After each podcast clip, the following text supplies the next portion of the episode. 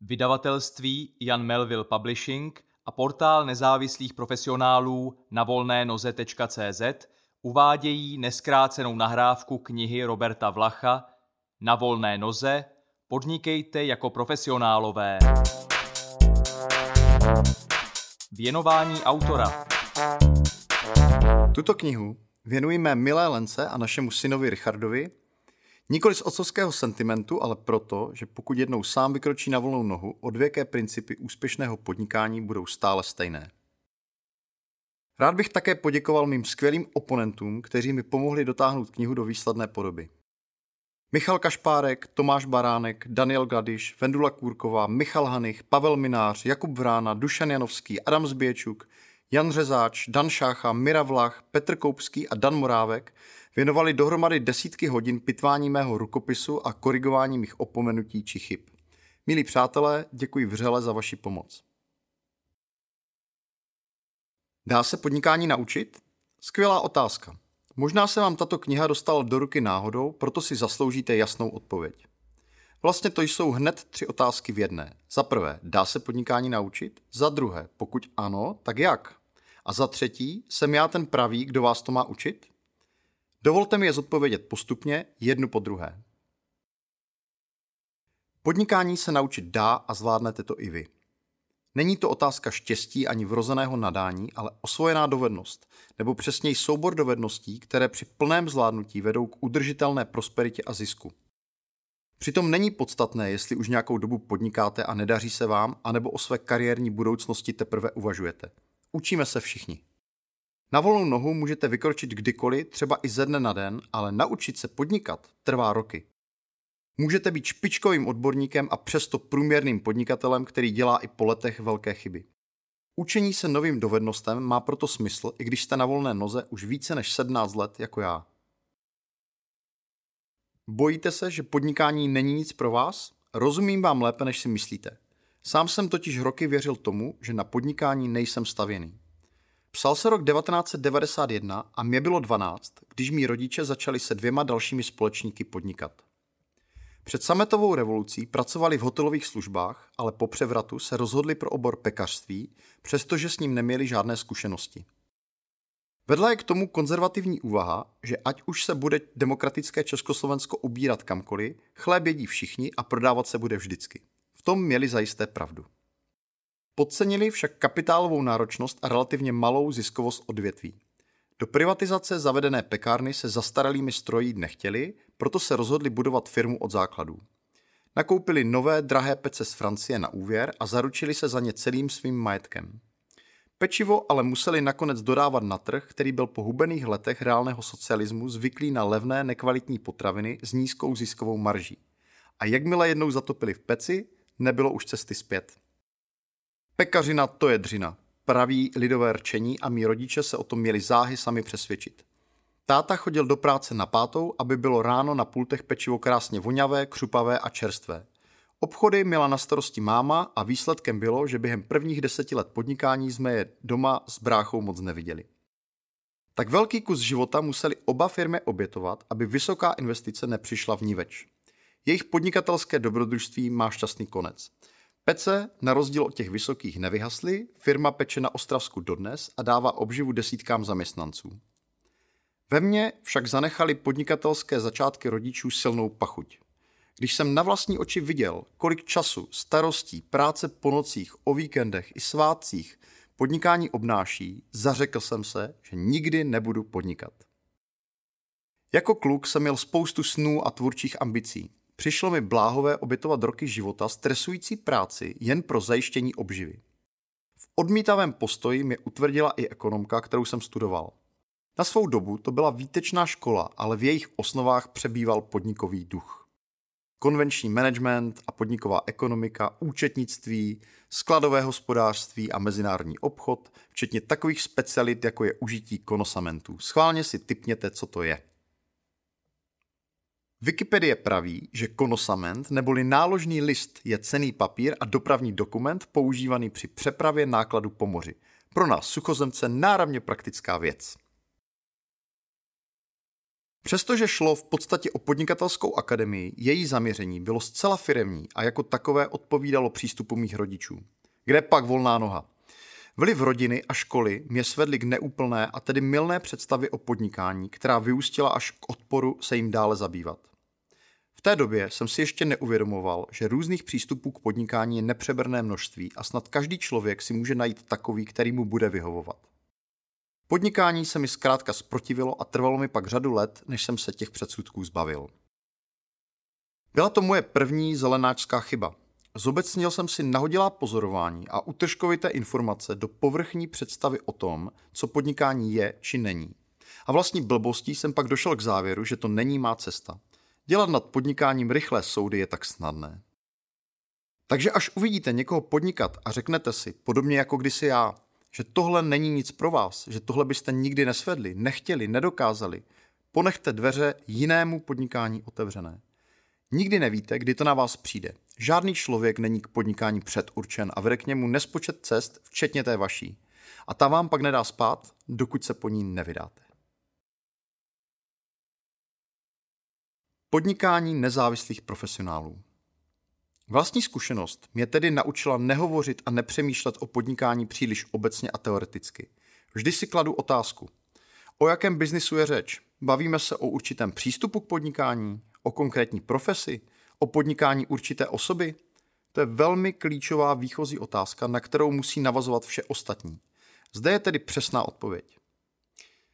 Tato kniha je o podnikání nezávislých profesionálů na volné noze, anglicky freelancerů. Nezávislí profesionálové obvykle vykonávají konkrétní profesi či řemeslo. Jinými slovy, jde o profesionály s veřejně deklarovanou odborností a na tu si je pak jako zákazníci najímáme. Tvrdím-li, že se podnikání naučit dá, říkám to proto, že jsem k němu desítky profesionálů během uplynulé dekády skutečně přivedl a tuto dovednost jim předal, ať už jako jejich poradce či mentor. Stovky dalších profesionálů jsem pak buď přímo školil, anebo s nimi debatoval o tom, jak se podnikat učili oni sami, co jim nejvíce pomohlo a jaké překážky museli zdolat. Viděl jsem profesní vzestupy i pády a také kroky či chyby, které k ním přímo vedly. Nabídnu vám tedy to nejlepší ze zkušeností mnoha set lidí z desítek oborů. Nemohu poskytnout jednoduchý návod na úspěšné podnikání krok za krokem, protože nic takového v proměnlivém světě biznisu neexistuje. Raději vám ukážu, jak přemýšlejí úspěšní freelancři o svém podnikání a jaké uplatňují strategie, aby bylo úspěšné i za 10 nebo 20 let. A lákavých pastí a slepých uliček si cestou ukážeme tolik, že než dojdeme nakonec, budete je umět rozeznat už z dálky. Po vzoru zkušených vás naučím úspěch stopovat, obklíčit, ulovit a nakonec přinést domů s vítězným pokřikem. Tež se dozvíte, jak fungují pomalé strategie úspěchu. V dnešním uspěchaném světě mohou někomu připadat zoufale zdlouhavé a neefektivní, ale věřte mi, opak je pravdou. Být pro své kolegy a zákazníky opěrným bodem a spolehlivou jistotou vás na trhu nevyhnutelně obrovsky zvýhodní. Ale jako biznis to bude fungovat jen tehdy, dokážete-li onu výhodu zúročit. Podnikání je řešení problémů. Učit se podnikat je podobné jako učit se umění, vědě nebo novému jazyku. Na začátku jsou základní znalosti a postupy, ale ty sami o sobě nestačí. Učit se podnikat neznamená jen pobrat nějaké základy a s Bohem. Vědomosti časem zastarají a jediné, co přetrvá, je podnikatelský duch a zkušenosti, osvojená dovednost a schopnost řešit nové problémy. Tu nabýváme převážně nepřímo, z praxe, od zkušenějších kolegů, z literatury a podobně. Jde o složitý proces, který nás postupně vede k hlubšímu porozumění tomu, co je nepostradatelné a čím se třeba lišíme od všech ostatních. Podobně pestrá je i tato kniha. Podělím se s vámi nejen o aktuální know-how a praxí prověřené postupy, ale také o desítky příběhů, typů, knih a užitečných postřehů. Postupně vám představím základní ideje a hodnoty, které praví profesionálové vyznávají a sdílejí.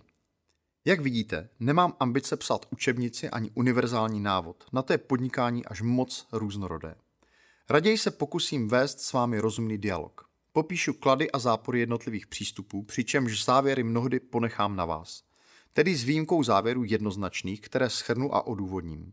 Jsou to body, v nichž se většina zkušených freelancerů shoduje a ani já nevidím důvod o nich polemizovat. Mnoho otázek ovšem zůstává otevřených, názory na ně se vyvíjejí a různí. Například, Je rozumné být na volné noze ve dvou a více oborech? Jak využívat profily na sociálních sítích v podnikání? Mají se doporučení odměňovat dárkem či provizí? Tyto a podobné otázky zůstávají bez definitivní odpovědi, ale sami si na ně odpověď dát můžete. Mým úkolem je usnadnit vám to, jak nejvíc to půjde a podpořit váš proces učení řešením drobných problémů. Mnohdy jsou klady a zápory na miskách vah vyvážené a volby, které činíte, dotvářejí vaši podnikatelskou osobnost. Miluj, co děláš. Práce na volné noze je ryze pragmatická činnost, jejímž cílem je zejména vaše dlouhletá prosperita a obživa, proto se budu odvolávat především na váš rozum. Emoce jsou také důležité, ale raději zůstanu v tomto ohledu neutrální. Kdybych vás přes příliš nadchl a zamlčel stinné stránky, možná byste se vrhli do vln podnikání střemhlav bez plavecké přípravy. A kdybych vás naopak strašil v každé kapitole rádoby poučnými příběhy tonoucích volnonožců, možná byste nezačali plavat vůbec. Kde pak? Nechci vás příliš motivovat ani odrazovat, to ostatně dělají ochotně jiní. Nemohu ovšem bagatelizovat význam emocí, nadšením začátečníků počínaje a uspokojením z poctivé odvedené práce konče. Posedlost vlastním oborem či řemeslem je přirozenou součástí profesionální práce a jen těžko narazíte na špičkového experta, který není aspoň občas tak trochu blázen do toho, co dělá. Pocity, sny a náhlá vnuknutí nám dovolují pracovat celou bytostí a neopustit úkol dříve, než jej dotáhneme k dokonalosti. Toho všeho jsem si plně vědom, takže pokud zde apeluji na váš rozum, počítám s tím, že vaše pocity jej budou někdy vést a jindy následovat. Jak vidíte, nejsem stoupencem zásady dělej, co miluješ a později vám pečlivě zdůvodním proč. Miluj, co děláš, s ním mým uším o poznání lépe. Tři roviny podnikání. Podnikání nezávislých profesionálů můžeme rozdělit do tří hlavních rovin. První je odbornost, to, co chtějí klienti. Druhá je daňová a jiná administrativa, to chce stát. A třetí je vlastní podnikání, které zahrnuje vše ostatní, včetně toho, co chcete vy. Výdělek, stabilitu, časovou flexibilitu, uspokojení z práce a tak dále. V této knize se budeme věnovat pouze třetí podnikatelské oblasti, ale na řadě míst se dotkneme i prvních dvou. První, odbornost, je klíčovou složkou profesního podnikání, nicméně každý jsme odborníkem ve své profesi a musíme znát její specifika.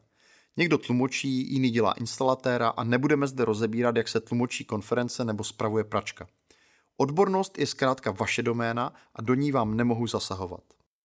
Smutné je, že mnohé školy připravují své absolventy výborně po té profesní stránce, ale nikdo jim za celou dobu studia neporadí, jak v daném oboru podnikat. Nasměruji vás tedy, kde můžete podnikatelské know-how týkající se výhradně vaší profese získat a jak je skombinovat s tím, co se dozvíte o podnikání obecně. Druhá, administrativa, zejména ta daňově účetní, je zase odvislá od formy podnikání. Kdo je na volné noze jako živnostník, ten má vůči státu a jeho institucím jiné povinnosti než ten, který podniká na malé SROčko bez zaměstnanců. A jiné problémy zase řeší maminka, která si jen přivydělává při rodičovské na dohodu jako virtuální asistentka. Nebudu zde líčit, jak se dělá účetnictví, kde se podává kontrolní hlášení DPH, co musí podle zákona obsahovat smlouva, kolik hygienických norem má splňovat nově otevřená kavárna a jaké jsou nesčetné zákonné povinnosti pro ten či onen biznis. Tyto náležitosti se neustále mění a kniha by zastarala dřív, než by se dostala do tisku. Zároveň jsou ale přesně dané, proto vám poradím, kde si potřebné informace obstarat v aktuální podobě a doporučím rovněž webové stránky, aplikace a postupy, které vám usnadní fakturaci, zprávu financí, přípravu smluv a podobně. Navrhnu vám také daně, účty a právo přenechat specialistům. Není to nákladné ani složité, dělá to čím dál tím více freelancerů a je to podle mne správné rozhodnutí.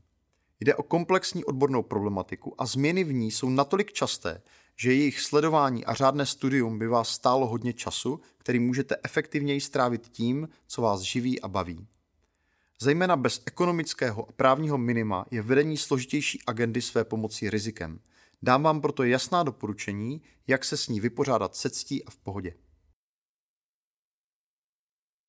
Třetí podnikání je onou zbývající třetí rovinou, které se budeme věnovat naplno. Postavíme si pevné základy a na ně položíme klíčové podnikatelské dovednosti, jako je osobní produktivita, cenotvorba, marketing, vyjednávání či finanční sebeřízení. Tuto stabilní hrubou konstrukci pak můžete dále libovolně uspůsobovat svým potřebám. V každé kapitole popíšu nejlepší osvědčené praktiky, jakož i pokročilé postupy a strategie pro zkušenější profesionály. Zmíním i užívané zkratky a vychytávky, které vám ušetří hodiny a dny práce. Základní i pokročilé know-how. Jako freelanceri jsme v prvé řadě odborníci a až poté podnikatelé. To, jak dlouho na volné noze jsme, samo o sobě nevypovídá o našich podnikatelských schopnostech. Proto je tato kniha určena všem nezávislým profesionálům bez rozdílu délky praxe či podnikání. Pokud jste na volné noze už dlouho, můžete ke čtení přistoupit jako k auditu. Vyzobat užitečné typy a novinky, zakreslit bílá místa, odfajfkovat, co máte splněno a napravit chyby. Nějaké se vždycky najdou. Neméně přínosná snad bude kniha i pro ty, kteří teprve uvažují, jakým směrem se kariérně vydat. Při nejmenším získáte realistickou představu, co volná noha do života přináší a co odnáší. I co to všechno obnáší. A konečně, řídíte-li firmu nebo větší projekt a často najímáte externě freelancery, můžete tuto knihu poslouchat i jako manuál pro zjednodušení spolupráce a hlubší pochopení jejich potřeb. Žádná kniha pochopitelně nemůže být univerzálně platná pro všechny obory, pro všechny tržní niky a pro všechny osobité přístupy k podnikání či práci a že jich je. V textu to řeším tak, že se přikláním a více přihlížím k postupům, příkladům a profesím, které jsou mezi freelancery nejvíce zastoupeny. Proto je kniha psána více pro služby než výrobu či obchod, více pro Česko než pro svět a více pro freelancery, kteří mají nějaké klienty a podnikání jako hlavní zdroj obživy. Ale nemusíte mít obavy. Hlavní principy jsou platné pro všechny a většina knihy se na vaše konkrétní podnikání vztahovat bude. Ten zbytek si budete muset chytře přizpůsobit anebo přeskočit. Také se předem omlouvám za převažující formulace v mužském rodě. Jsem zvyklý takto psát a přijde mi to čtivější, než nahodila střídat rody či uvádět oba zároveň. V žádném případě to ale neznamená, že bych považoval podnikání žen za druhořadé, právě naopak. Většinu mé vlastní klientely tvoří podnikatelky a mám také obrovský respekt maminkám, které se rozhodly podnikat na vlastní pěst vedle náročné péče o rodinu. Smekám před nimi, ale zároveň jsem přesvědčen, že hlavní principy úspěšnosti podnikání se nijak zásadně neliší v závislosti na pohlaví. Zákazník očekává v obou případech stejnou kvalitu, spolehlivost či odbornost.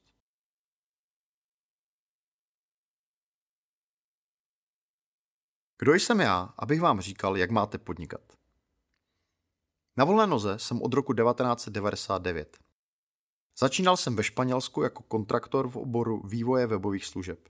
Byly to průkopnické časy pro online podnikání, ještě před splasknutím internetové bubliny a tato práce mě na pár let zcela pohltila. S tím, jak jsem sbíral zkušenosti a překonával nástrahy života na volné noze, se těžiště mých zájmů přesouvalo více k podpoře kamarádů volnonožců. V letech 2001 až 2004 jsem provozoval pár menších webových stránek, které propagovaly jejich služby a měly velký ohlas. Neustále mi pak volali a psali jejich známí, že by se chtěli také přidat.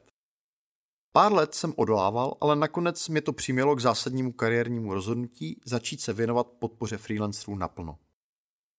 V roce 2005 jsem založil portál na volné noze CZ, co by historicky první českou službu zaměřenou výhradně na podporu podnikání nezávislých profesionálů. Být na volné noze tehdy ještě nebylo ani trochu cool. Bavilo mě hlavně to, že se po dřevních dobách online podnikání mohu věnovat další průkopnické oblasti a pomáhat lidem, které jsem znal většinou osobně. Od pomoci kolegům byl užen krůček k podnikatelskému poradenství, které je dnes mou hlavní specializací. Prošel jsem desítkami projektů a mám za sebou přes 300 poradenských případů. Od běžných živnostníků přes technologické startupy, top experty a manažery odcházející z korporací na volnou nohu až po malé a střední firmy. Jako poradce musím plynule přepínat mezi světy OSVČ a firem, což mi umožňuje vnímat svět podnikání komplexně v širokých souvislostech. Tuto perspektivu se budu snažit sdílet i zde, ať už prostřednictvím pozoruhodných příběhů mých klientů, pokud jsem dostal svolení se o ně s vámi podělit, nebo shrnutím vlastních zkušeností s poradenským podnikáním. Součástí portálu na volné noze byl od začátku placený katalog profesionálů a blog, který každoročně přitáhne přes čtvrt milionu online čtenářů. Celý archiv blogu jsem znovu prošel a to nejlepší z něj v aktualizované a přepracované podobě přináším v této knize, včetně citací článků jiných autorů. Denně také publikujeme novinky pro 50 tisíc lidí, kteří nás sledují prostřednictvím newsletteru a sociálních sítí a ty nejlepší vydané typy uvádím i zde. Také už 10 let pořádáme školení podnikání na volné noze, která vždy vedu já osobně pro zhruba dva tucty účastníků z různých oborů. Mým osobním rekordem je ale dvoudenní školení pro stovku účastníků na jaře 2014 v Praze. Přes drobné změny formátu se jedná stále o jeden a tentýž kurz, který průběžně aktualizuji a vylepšuji. Celkově jsem už proškolil necelou tisícovku freelancerů, proto mám přehled, jaké problémy se řeší v tom či onom oboru. Na školení vedle sebe zasednou experti, kteří jsou na volné noze 25 let, i nadšení studenti, kteří sotva začali.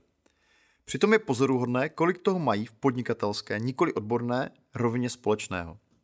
Freelancing se dynamicky vyvíjí, stejně jako podpůrné technologie, a zanedbat pět nebo více let sebevzdělávání tak znamená téměř totéž jako začínat znovu.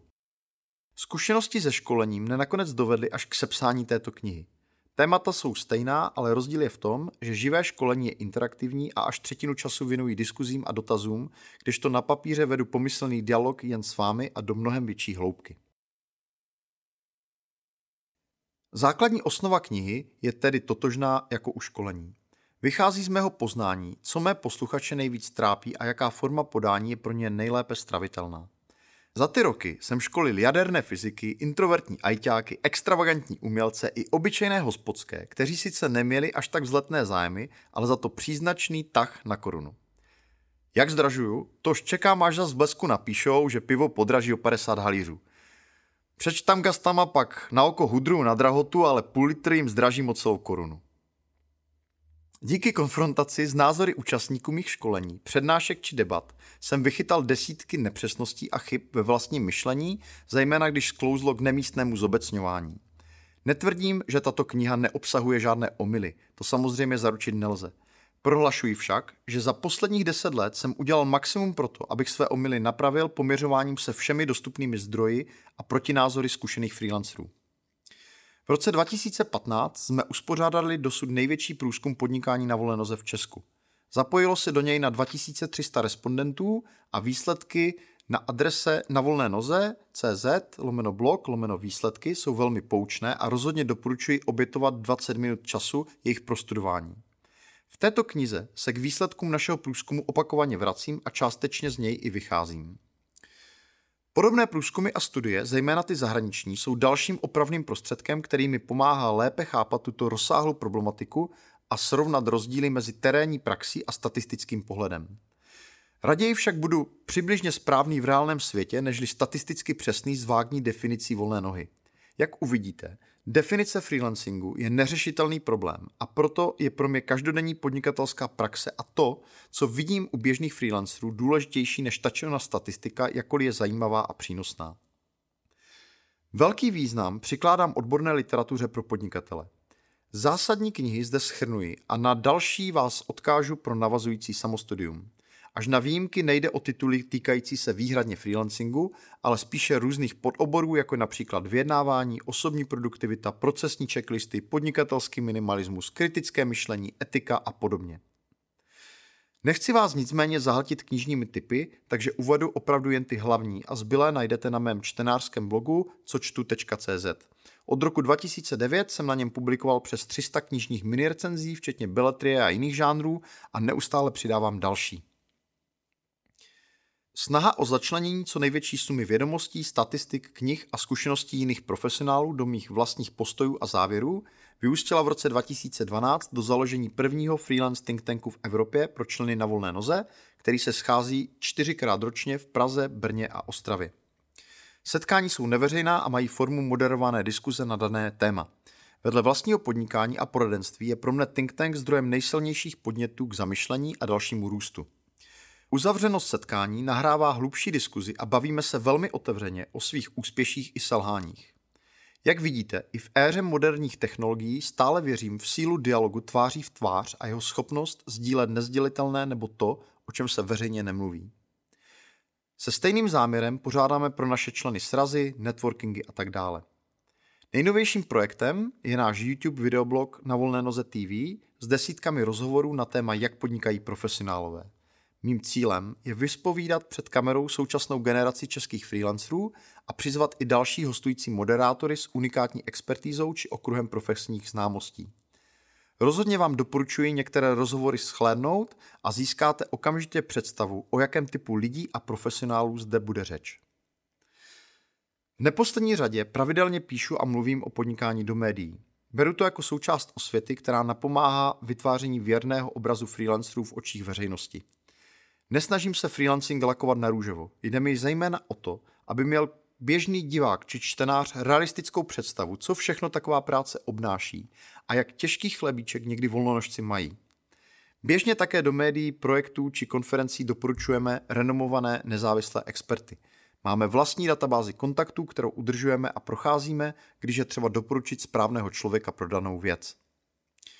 Podrobnější informace o mě a mé práci najdete na mé webové prezentaci robertvlach.cz. Nenechte se však příliš ovlivnit vahou mé domělé autority. I já chybuji a mílím se. Přesvědčit by vás měla pouze čistá váha mých argumentů a vaše vlastní zkušenost.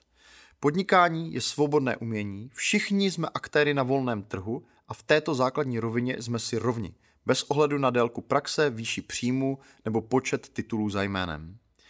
Ani já sám při posuzování nové strategie či záměru nehledím na hvězdnou auru či autoritu jejího navrhovatele. Zajímají mě především výsledky a jak se daný přístup dokáže prosadit v nelítostném a často již nasyceném tržním prostředí. Věřit nebo tušit nestačí a proto je mi podezřelé, pokud někdo přes příliš vyzdvihuje své historické zásluhy či úspěchy na úkor jasné a logické argumentace, kterou mohu sledovat a posoudit vlastním rozumem. Ten týž přísný metr očekávám i od vás čtenářů. Svět podnikání je dost riskantní na to, abyste nekriticky přijímali cokoliv touto knihou počínaje. Jsem nicméně rád, pokud jsem získal vaši důvěru do té míry, abychom mohli prostřednictvím této knihy vést spolu dialog. Předložil jsem vám své zdůvodnění, že podnikání se naučit dá, že existují cesty, jak to zvládnout a že jednu z těchto cest jsem snad dostatečně prošlapal na to, abych vám pomohl najít tu vaši. Záměr napsat první českou knihu o podnikání na volné noze jsem měl od roku 2010, ale až nyní se mi to podařilo. Věřím, že odklad měl smysl a kniha přichází pro vás i pro mne v pravý čas. Jste připraveni vyrazit? Robert Vlach v Brně v srpnu 2017.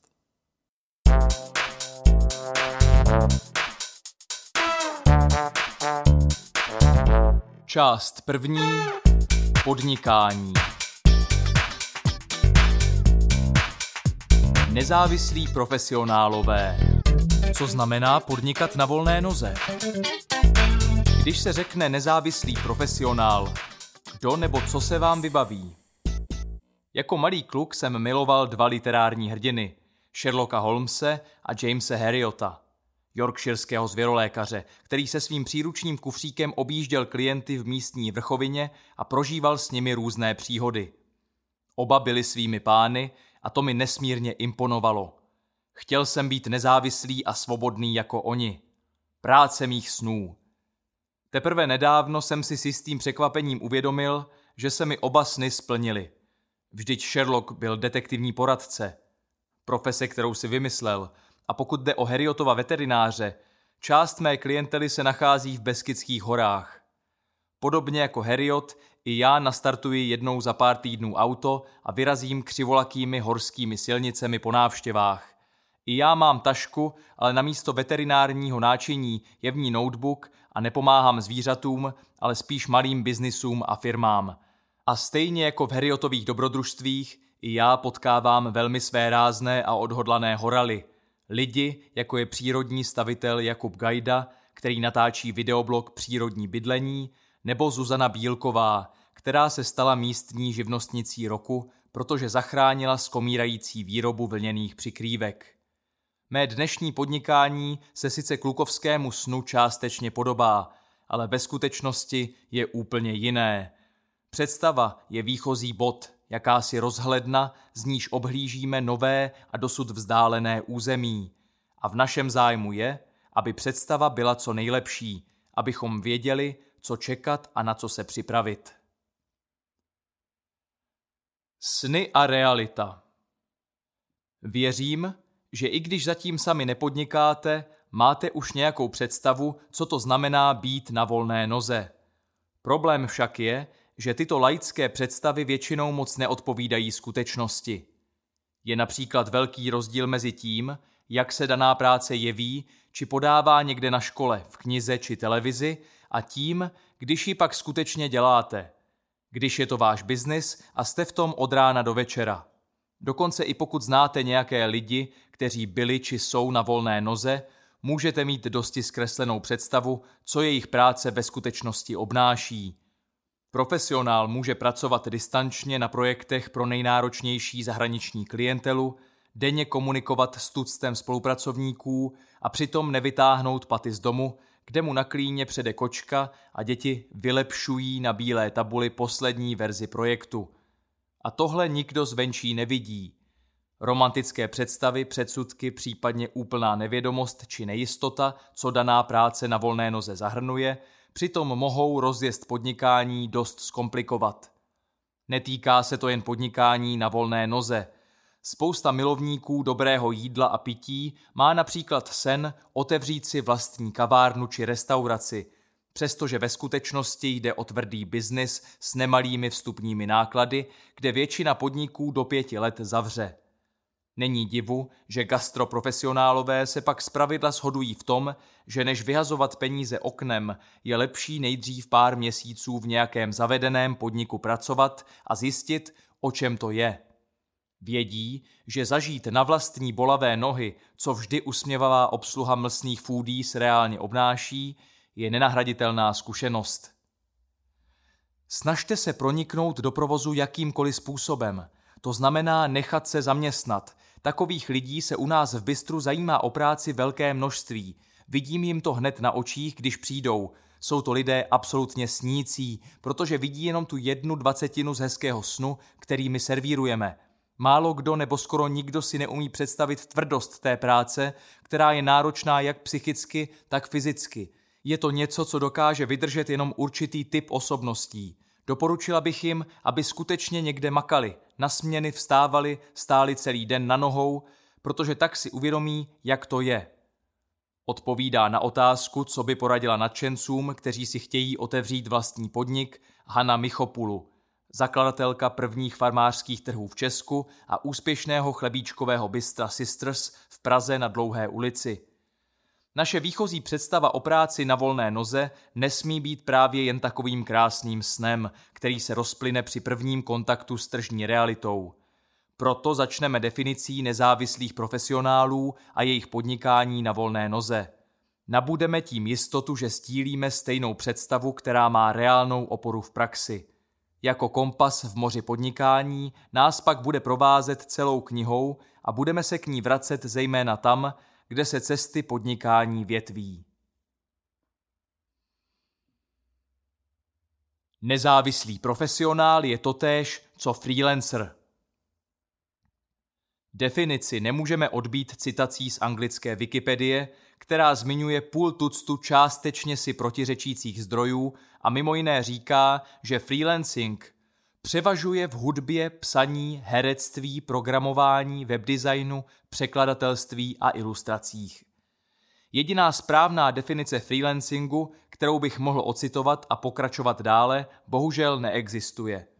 Ale to nás nemusí až tak znepokojovat. Podíváme se na práci na volné noze z různých stran a pohledů. Fascinují mne svou různorodostí. Každý nahlíží na práci nezávislých profesionálů z jiného úhlu a jejich spojením dojdeme k mnohem plastičtější představě. Předesílám, že není podstatné, jestli říkáme nezávislý profesionál, volnonožec, kontraktor, anglicky freelancer a podobně. Tyto pojmy se používají v různých souvislostech, ale významově se příliš neliší. Stejně tak můžeme zaměňovat pojmy freelancing, na volné noze, osobní či profesní podnikání a tak podobně. Stále bude řeč o tom též. Podle jazykové poradny Ústavu pro jazyk český Akademie věd České republiky pochází spojení na volné noze z Němčiny. Do češtiny se tento frazém dostal přímým překladem z německého jazyka, kde se ve stejném významu používá spojení auf freiem Fuß. Stejná je i německá vazba na sloveso být, tedy auf freiem Fuß sein, být na volné noze. A z téhož zdroje zřejmě pochází i zastaralé spojení na svobodné noze. Výjimečně jsem slyšel i námitku, že slovo podnikání nemá příliš dobrý zvuk a proto by se nemělo ve spojení s prací na volné noze používat. Jelikož se ale většina nezávislých profesionálů za podnikatele považuje a také v angličtině je sousloví freelance business běžné. Používám volně podle kontextu obě spojení, tedy práce i podnikání na volné noze. Jak ostatně sami uvidíte, různých novotvarů se kolem volné nohy točí ještě mnohem víc. Osobnost profesionála splývá s podnikáním. Zopakujme si základní definici, která je docela prostá. V samém středu podnikání na volné noze je člověk, nezávislý profesionál, který pracuje na sebe a své jméno. Freelancing je převážně podnikáním odborníků, kteří vykonávají konkrétní profesi či řemeslo. A právě pro tuto odbornost si je zákazníci najímají. Podnikání je tedy soustředěno kolem naší osoby – Zatímco majitel společnosti může na svůj biznis pohlížet jakoby zvenčí, na volné noze je podnikání do velké míry naší neoddělitelnou součástí. Firmu lze obvykle zrušit, rozdělit či prodat. Je to subjekt oddělený od osoby majitele či majitelů. To na volné noze neplatí. Zkuste se vžít do kůže tohoto freelancera. Budu-li 20 let na volné noze jako překladatel, tato práce zásadně ovlivní to, kým jsem. Změním mne knihy, které přeložím a pokud budu pracovat doma, jako většina mých kolegů, poznamená mě možná i trochu osamělý a sedavý způsob života, roky strávené u počítače. Získám větší rozhled a kamarády budu uzemňovat hláškami nebo i dlouhými citacemi oblíbených pasáží.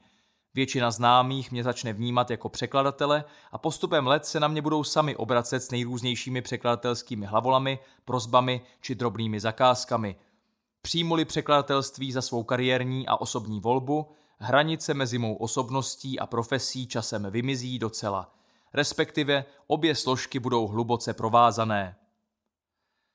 Píšu v první osobě, ale přiznám se, že před očima jsem měl svého kamaráda, předního překladatele anglické literatury Aleše Drobka.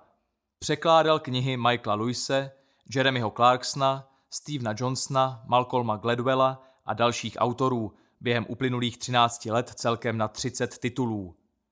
Popis na něj docela sedí, ačkoliv stejný vzorec plně integrované profesní osobnosti jsem viděl nesčetněkrát u jiných profesionálů. Na Alešovi je zajímavé i to, že vystudoval ekonomii, nikoli překladatelství nebo angličtinu. S překlady na volné noze začínal jako nadšený amatér, jako fanoušek otitulkoval například seriál Futurama – a přes žánrové sci-fi se vypracoval až k uvedeným bestsellerovým autorům. Profese, kterou si zvolíme, formuje náš život a osobnost víc, než si někdy připouštíme. Tím teď nemám na mysli povrchní profesní deformace, ale skutečnost, že profese přetrvává, i když se ostatní okolnosti našeho života mění. Člověk se několikrát přestěhuje, má děti, které odrostou, možná i během let změní partnera nebo prodělá těžkou nemoc. Přesto nadále působí ve stejném oboru a i když se pozvolna jako expert vyvíjí, hlavní odbornost zůstává stejná. Sepětí života a práce na volné noze za dramatických okolností ilustruje těžká situace, která potkala mou kamarádku Báru Rektorovou. Bára se roky specializuje na zážitkový sushi catering a její mikrofirma Sushi Queen vyrábí to nejlepší sushi, jaké jsem kdy v Česku ochutnal. Má jediného zaměstnance, kterým je další výjimečný profesionál, japonský sushi mistr Yuki Omaki. V listopadu 2015 si Bára postěžovala tátovi, který je neurolog, na divný pocit v obličeji a ten ji hned poslal na vyšetření, kde jí bohužel našli nádor na mozku. Okamžitě absolvovala operaci a následovala náročná terapie. Ze dne na den se jí obrátil život i s podnikáním vzhůru nohama. Jiný by možná v takové chvíli hodil práci za hlavu. Netak Bára. Začala o svém problému otevřeně psát na sociální sítě, čímž si získala obrovské sympatie lidí, kteří ji dříve ani neznali. Přes noc otočila obchodní model, který do té doby stál na její osobní přítomnosti na akcích. Nově upřednostnila rozvážky exkluzivního suši, které mohl zajišťovat sám Yuki a postarala se i o to, aby s pomocí kolegů proběhly již objednané cateringové akce. Bářin přístup je vzácnou ukázkou dokonalé profesionality, která se neskloní před žádným problémem. Svým postojem ukázala, že na tom, co dělá, jí bytostně záleží a nedopustí, aby její obtížná situace poškodila kohokoliv dalšího. Moc za to Báru obdivuji a pevně věřím, že se brzy plně zotaví. Pointa? I když má Bára jednoho stálého zaměstnance a nejméně tucet dalších dlouhodobých či příležitostných spolupracovníků, kteří jí pomáhají s přípravou větších akcí, marketingem či psaním textů, stále o ní můžeme hovořit jako o nezávislé profesionálce. Jsem na volné noze už 13 let. Jsem veterán, píše Bára v jednom ze svých článků. Bez ohledu na tým a všechno kolem je stělesněním, duší i tváří svého cateringového biznisu. Jsou to její vize a zkušenosti, které ji posouvají dále a dávají mu život. Že je jako nezávislá profesionálka středobodem svého podnikání, tedy nutně neznamená, že nemůže mít nějakého zaměstnance nebo celý tým spolupracovníků, kteří se zapojují do jejich projektů. Podle našeho průzkumu má 7% českých freelancerů zaměstnance a dalších 11% je mývá na přechodnou dobu. Těch, kteří přibírají do týmu další freelancery či pomocníky, je pochopitelně ještě mnohem více – Spolupráce s dalšími profesionály je na volné noze běžná a být freelancerem rozhodně neznamená pracovat v izolaci. Naopak. Nezávislý profesionál je tedy nositelem dané odbornosti a s ní spojené reputace. Zároveň ale může najímat, zaměstnávat či řídit řadu lidí, jako by to byla firma. Rozdíl je v tom, že takové podnikání je stále soustředěno výhradně kolem této vůdčí osoby – do každé zakázky vkládá své znalosti i dobré jméno a je zde evidentní osobní zodpovědnost za výsledek, bez ohledu na to, kolik dalších lidí se točí kolem. Supermani na volné noze Ve světě snadno narazíte i na příklady osobního podnikání, nafouknutého do olbřímých rozměrů. Globálně úspěšní umělci, jako třeba Bruce Springsteen, Mají kolem sebe početný produkční tým, profi kapelu a další specialisty, kteří si berou na starost dílčí oblasti, studiovou produkci, vztahy s médií a distributory, focení, osobní fitness program a podobně. S jejich podporou vydělal The Boss v roce 2015 na turné a prodej Alp úctyhodných 81 milionů dolarů. V centru toho všeho je však stále jeden chlap s kytarou – Umělec, který celý ten cirkus vystavil na svém charismatu, silných melodiích a nahlase, jimž utáhne i čtyřhodinový koncert před vyprodaným stadionem. Obdobné schéma spolupráce s podpůrným týmem využívá spousta hvězd a celebrit. Pokud by vás to zajímalo, rozhovory s odborníky z těchto pomocných profesí a čtivé nahlédnutí do zákulisí brandingu celebrit nabízí třeba starší knížka Garyho Lima Idol to Icon – Součinnost týmu profesionálů kolem jedné výrazné osobnosti se ovšem netýká jen showbiznisu a celebrit, ale také většiny dalších oborů. Někdy vznikne kolem práce jednoho člověka i stálá podpůrná firma. Dobrým příkladem je třeba americký profesor psychologie a marketingu Robert Cialdini. Jehož kniha Zbraně vlivu o manipulačních technikách vyšla poprvé v roce 1984 a stále se skvěle prodává v pravidelně doplňovaných edicích. Aktuálně jde o 362. nejprodávanější knihu na celém Amazonu. Cialdini postupně přidal také školení, certifikace, workshopy, dokonce komiksové vydání a nedávno vyšlo volné pokračování s názvem Předsvědčování. Všechny tyto činnosti zastřešuje Cialdiniho servisní firma Influence at Work – Duší a tváří je však pochopitelně především on. Cialdini je zároveň příkladem toho, jak může na velkém trhu jedna výjimečná kniha vést až k milionovému osobnímu biznisu a dlouhé kariéře čítající několik dekád. Podobný status autorské celebrity má u nás třeba Petr Ludvík, autor bestselleru Konec prokrastinace. Jehož společnost Growjob dnes zajišťuje související poradenství a školení. Jak vidíte, výchozí definice podnikání na volné noze co by menšího či většího kruhu, v jehož středu stojí osobnost, odborník, nezávislý profesionál, má něco do sebe. Může stát samojediný nebo mít kolem sebe tým či firmu, ale stále je to hlavně o ní či o něm, o odbornosti, umu, profesionalitě, dobrém jméně, osobním přínosu a zodpovědnosti. Hollywood stojí na volných nohách. Zajímavé věci se dějí, když začnou špičkoví nezávislí specialisté spolupracovat.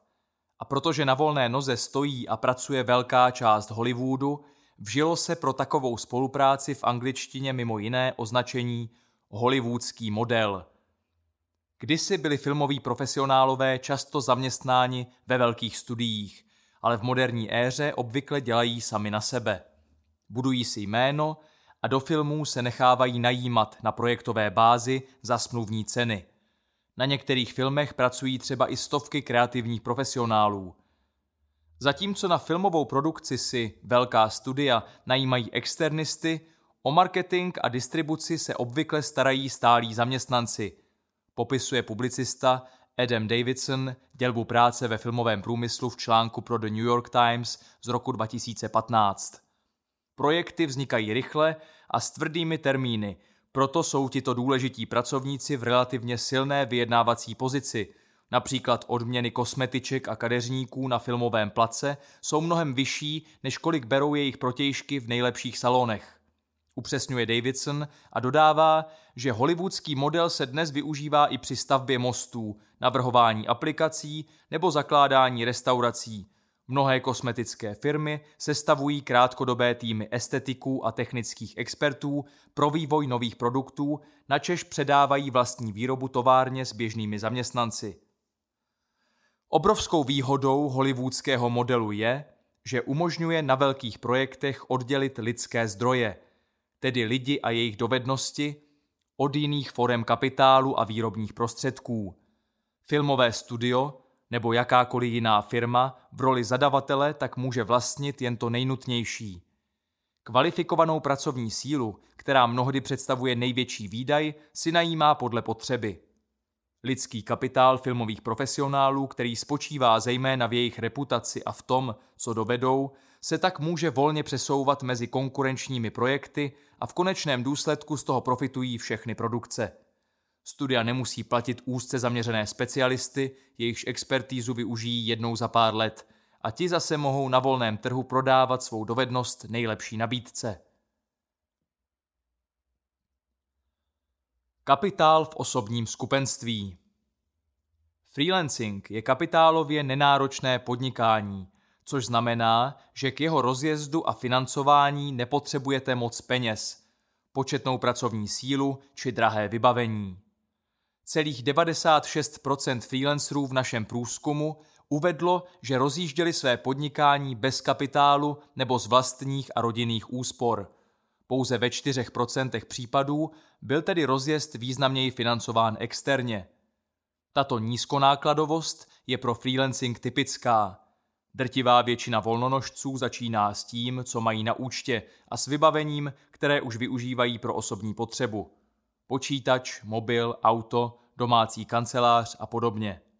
Ona kapitálová nenáročnost se však týká jen konvenčních forem kapitálu, jako jsou peníze a hmotný majetek. Ve skutečnosti to neznamená, že bychom na volné noze vůbec žádný kapitál nepotřebovali.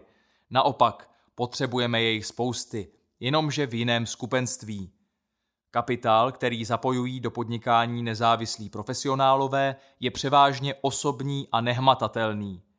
Jistě potřebují nějaké to věcné vybavení a čas na práci, což je také svého druhu kapitál. Nejcennějším kapitálem na volné noze je však odborná kvalifikace, znalosti a dovednosti, oborové vzdělání, různá osvědčení, zkoušky či certifikace – Dále praxe, zkušenosti, silné stránky, užitečné kontakty, reference a dokonce reputace. Pokud do podnikání vstupujete s tím, že už máte v oboru nějaké jméno z předchozího působení, je to jistá forma kapitálu, který můžete buď zúročit a rozmnožit, anebo jednou provždy ztratit. Právě o tento osobní kapitál trh velmi stojí. Profesionálů, kteří disponují žádanou odborností a tou správnou kombinací dalších dovedností či vlastností, je vždy omezené množství. To jim dovoluje účtovat si i vyšší cenu. A naopak, když žádnou odbornost nemáte nebo o ní není zájem a na trhu převyšuje nabídka poptávku, tlačí to ceny dolů. Nedostatečný nebo dokonce žádný osobní kapitál pak znamená hrát spoustu muziky za málo peněz. Máte-li pouze nadšení, čas a chuť do práce, neznamená to nutně, že byste na volné noze nemohli začít podnikat, ale vaše pozice pro jednání o ceně bude proklatě nízká. O nadšení bez odbornosti zákazníci nijak zvlášť nestojí. Nadchnout se dokáže prakticky každý a na trhu je takových lidí spousta. Jinak řečeno, když nebudete mít žádnou odbornost, váš čas bude mít cenu nekvalifikované práce, i kdybyste zářili nadšením jako vánoční stromeček. Bez kvalifikace a dalších vlastností, které zvyšují hodnotu, a tedy i cenu profesionála, vás bude trh fackovat špatně placenou prací a zákazníci si dvakrát rozmyslí, než vám svěří větší zodpovědnost. Každý, kdo takto začíná, pocítí brzy potřebu učit se novým dovednostem, specializovat se, odlišit a zvýšit tím co nejvíce svou tržní hodnotu. Osobní kapitál je u většiny nezávislých profesionálů klíčový, ale existují i zmíněné výjimky. Když si budete chtít zařídit hospodu, kavárnu, stolařskou dílnu nebo nákladní přepravu, vydáte na rozjezd podnikání i stovky tisíc. Vybavení, stroje, přizpůsobení provozovny, to všechno stojí nemalé peníze – a netýká se to jen kavárníků či řemeslníků. I někteří projektanti či vývojáři mohou ke své práci potřebovat drahý profesionální software za desítky nebo i stovky tisíc. A když budete restaurovat a prodávat sběratelům historické samurajské meče, jako to dělá můj klient Igor Hochmajer, rozseknete nejspíš každé prasátko v dosahu, abyste jich mohli mít byt jen pár skladem. Pracují-li však tito odborníci na sebe a své jméno bez desítek zaměstnanců, můžeme o nich zajisté hovořit jako o nezávislých profesionálech. Jejich přístup je důležitější než to, jaká forma kapitálu převažuje. Řemeslník, kavárník i samuraj ti všichni odbornost potřebují. I kdyby meče z nebe padaly, někdo musí umět najít a poznat ten pravý. Nezáleží na formě, ale na přístupu. Rozšířeným mýtem je automatické kladení rovnítka mezi freelancery a nějakou konkrétní legální formu podnikání. U nás v Česku jde zejména o zaměňování freelancerů se živnostníky a OSVČ. Definice vyplývající ze zákona označující tzv. osoby samostatně výdělečně činné. Freelancery však lépe než forma podnikání vystihuje jejich přístup, tedy vystupování nezávislého profesionála a způsob, jak svou práci prezentují vůči veřejnosti, obvykle pod vlastním jménem, na vlastní zodpovědnost a ve spojení s určitým profesním zaměřením. Formálně však může být práce na volné noze vedena různě, což ilustrují i výsledky našeho průzkumu. Otázka na převažující formu podnikání umožňovala zvolit vícero odpovědí, takže součet je vyšší než 100%. 72% živnost, 23% podnikám jako OSVČ dle zvláštních předpisů, svobodná povolání, autorské činnosti a jiné. 16% vlastním či spoluvlastním společnost SRO, přes kterou fakturuji. 5% Nepodnikám, jen uzavírám jednorázové smlouvy o dílo, dohody o provedení práce a jiné. 4%. Nechávám se najímat do projektů jako zaměstnanec na dobu určitou. 4%. Jde o drobné nárazové příjmy, které nikde nevykazuji. Výpomoc, doučování, úklid, hlídání a jiné. 4%. Mám několik menších zaměstnaneckých úvazků, které kombinuji pro zajištění příjmu. 4%, Mé příjmy jdou přes online platformu, například Aukro, Flare, Airbnb a jiné. 3% příjmy na volné noze fakturuji přes rodiče, partnera či jinou osobu. 2% práci mi zprostředkovává agentura, která vyřizuje i smlouvy a nutnou administrativu. Živnosti tvoří podmnožinu OSVČ a četnost prvních dvou odpovědí je celkem 86% Takové je tedy přibližně zastoupení živnostníků a jiných OSVČ, jako jsou autorské činnosti nebo svobodná povolání mezi českými freelancery. Rovnítko mezi nezávislými profesionály a OSVČ, respektive živnostníky, však neplatí ani z jedné strany. Nejenže celých 14 dotázaných freelancerů nespadá do kategorie OSVČ, ale hlavně jen nepatrnou část všech OSVČ a živnostníků bychom mohli označit za freelancery. Spousta živnostníků vystupuje navenek pod obchodní značkou či firmou nebo mají až desítky zaměstnanců. Jiným zas schází odbornost nebo nejsou oborově nijak vyhranění a stejně tak nemá smysl počítat mezi nezávislé profesionály ty živnostníky, jejichž podnikání nemá se skutečnou nezávislostí nic společného. Prodejci nejrůznějších multilevelů a finančních služeb mají mnohdy živnostenské oprávnění, ale prakticky jsou natolik svázáni s mateřskou společností, jejíž produkty předprodávají, že o nějakém nezávislém podnikání nemůže být ani řeč. V jejich smlouvách lze najít nejen běžné konkurenční doložky, ale občas i zákaz jakéhokoliv jiného podnikání na vlastní pěst. Podobné omezení se týká i solidního franšízového podnikání na klíč. V jehož rámci se podnikatel smluvně zavazuje jednat v souladu s podmínkami pro najaté franšízy a za poplatek dostává k dispozici know-how i licenci k užívání zavedené cizí značky pro svůj biznis. Jiným příkladem doslova nezdravé závislosti je zaměstnávání maskované vůči státu jako podnikání na živnost. Nezákonná praxe známá ze stavebnictví jako Schwarz systém. V rámci Schwarz systému nutí zaměstnavatel dřívější zaměstnance nebo nové pracovníky fakturovat práci na vlastní živnost. Díky tomu ušetří na daních i odvodech a zbavuje se zodpovědnosti za jejich zdraví či bezpečnost. Zatímco zaměstnanci by musel přispívat na penzi, platit nemocenskou, dodržet pracovní dobu dle zákona a zajistit bezpečný výkon práce včetně potřebných pomůcek, živnostník může dřít i 18 hodin denně bez ochranných brýlí a roušky v prašném prostředí. Prekarizace Děkuji, nechci. Schwarz systém představuje jednu z mnoha podob takzvané prekarizované práce, kdy je faktický zaměstnanecký poměr nahrazován pseudoživnostmi, krátkodobými a přechodnými úvazky, smlouvami o dílo, dohodami o provedení práce a podobně. Prekarizace je velké téma současné debaty o budoucnosti trhu práce. Hovoří se o nástupu gig economy, čili ekonomiky přívýdělků, také o sdílení věcí a služeb v rámci tzv. sdílené ekonomiky. Nezřídka za úplatu, jako když si pronajímáte něčí byt přes Airbnb nebo spolujízdu autem přes Uber.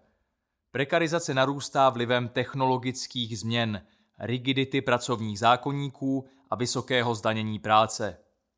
Zákony jsou jedna věc, ale běžná praxe je taková, že stát se snaží, podle mě správně, rozbít zejména zjevné případy švarc systému tam, kde je pseudozaměstnanec dotlačen do výrazně nevýhodného postavení, hraničícího s vykořišťováním. Nejtvrdší formy švarc systému tak postupně vymizely a postihuje v posledních letech pomálu. Zájmem státu je vybírat co nejvyšší daně, avšak z praktických důvodů už nedokáže vzdorovat setrvalému posunu od stálých pracovních úvazků k přívýdělkům a volnějším úvazkům – což je trend, který se k nám dostává ze světa a většinou si jej volí sami pracovníci, mají-li na výběr z vícera možností. Ve svobodném světě navíc platí, že stát by měl aktivně předcházet bezpráví, ale zároveň neodpírat občanům právo na sebeurčení, proto se podmínky pro práci na volné noze ve většině vyspělých zemí postupně zlepšují a přizpůsobují těmto měnícím se potřebám.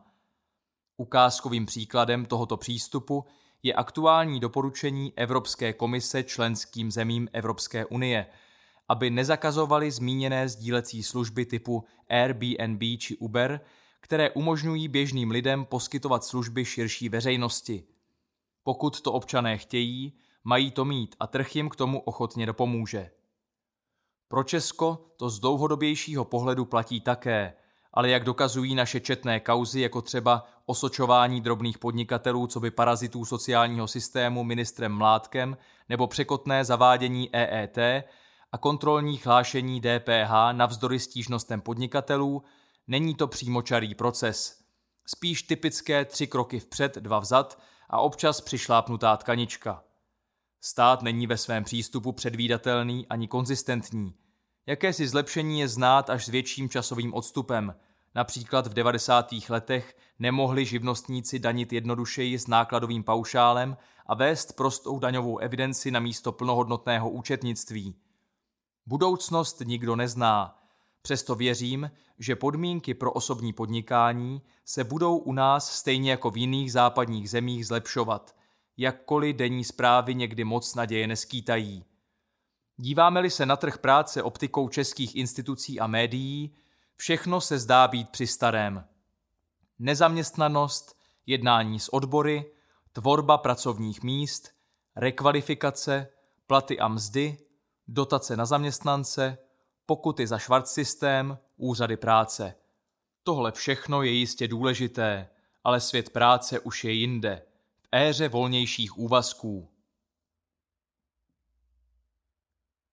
Škatulkování v éře volných úvazků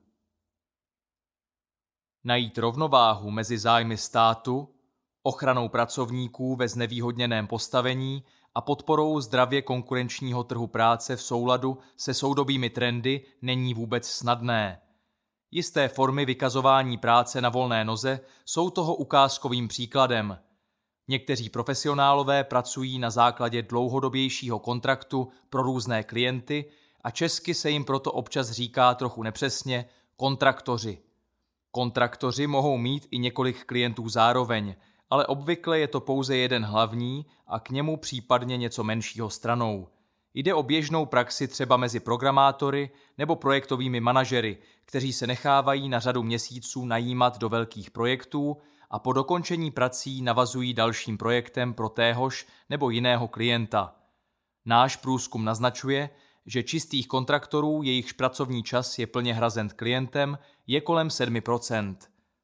Kontraktorství tedy spočívá ve středně až dlouhodobé spolupráci na projektovém základě, podobně jako ve výše popsaném hollywoodském modelu. Pokud však profesionál fakturuje takovouto činnost na živnost a projekty trvají rok i déle, může se jeho podnikání navenek případné finanční kontrole jevit jako ilegální švart systém – proto stát přihlíží i k sekundárním příznakům, které pomáhají rozlišit legitimní kontraktory, podnikatele od pseudozaměstnanců. A proto je vhodné předcházet možnému střetu se zákonem konzultací s právníkem nebo daňovým poradcem. Došli jsme tak k důležitému postřehu, že zvolená forma práce na volné noze se může postupem času i měnit. Například jednorázová práce na smlouvu o dílo – Poté pár menších projektů zprostředkovaných přes agenturu. Poté kontraktor na živnost. Poté přechodně zaměstnanec na projektu. Poté opět živnostník, tentokrát však s větším množstvím klientů. Poté majitel společnosti SRO. Přitom jde stále o jednoho a téhož profesionála vykonávajícího stejnou práci. Žádný div, že je práce freelancerů tak těžce statisticky uchopitelná. Ostatně i výše uvedená tabulka ukazuje, že i když 86% českých freelancerů má status OSVČ a 72% jsou živnostníci, zbylých 14% tvoří pestrá směsice jiných forem práce, přívýdělků a podnikání, které občas kombinují i sami OSVČ. Běžné je třeba spojení živnosti a vlastního SROčka – nebo zmíněné střídání statutu OSVČ a zaměstnance na projektech. Forma prostě není pro rozlišení nezávislých profesionálů až tak důležitá a zaměňovat freelancery s OSVČ nedává smysl ani jako určité zjednodušení. Nezávislý profesionál je co by odborník aktérem na volném trhu. Sám si vybírá pracovní či podnikatelské příležitosti, jakož i nejvhodnější pracovně právní či smluvní vztah vzhledem k povaze a objemu zakázek. Většina volí živnost, ale to samo o sobě volnonožce nedefinuje. Zvolená forma podnikání či vykazování práce na volné noze většinou vychází z toho, jaké platí profesionál odvody a daně. Živnost je výhodná díky zjednodušené administrativě, nákladovým paušálům a poměrně volnému zacházení s osobními financemi. A nikdo nezjistí, kolik vyděláváte, na rozdíl od obchodních společností, které by podle zákona měly zveřejňovat základní finanční výkazy ve sbírce listin v obchodním rejstříku. Některé to však nedělají. Nevýhodou živnosti je plné ručení za závazky a ztráty osobním majetkem. Živnostník tedy dost dobře nemůže nechat zkrachovat jen svůj biznis. Sám nese plnou odpovědnost za všechny své obchodní závazky.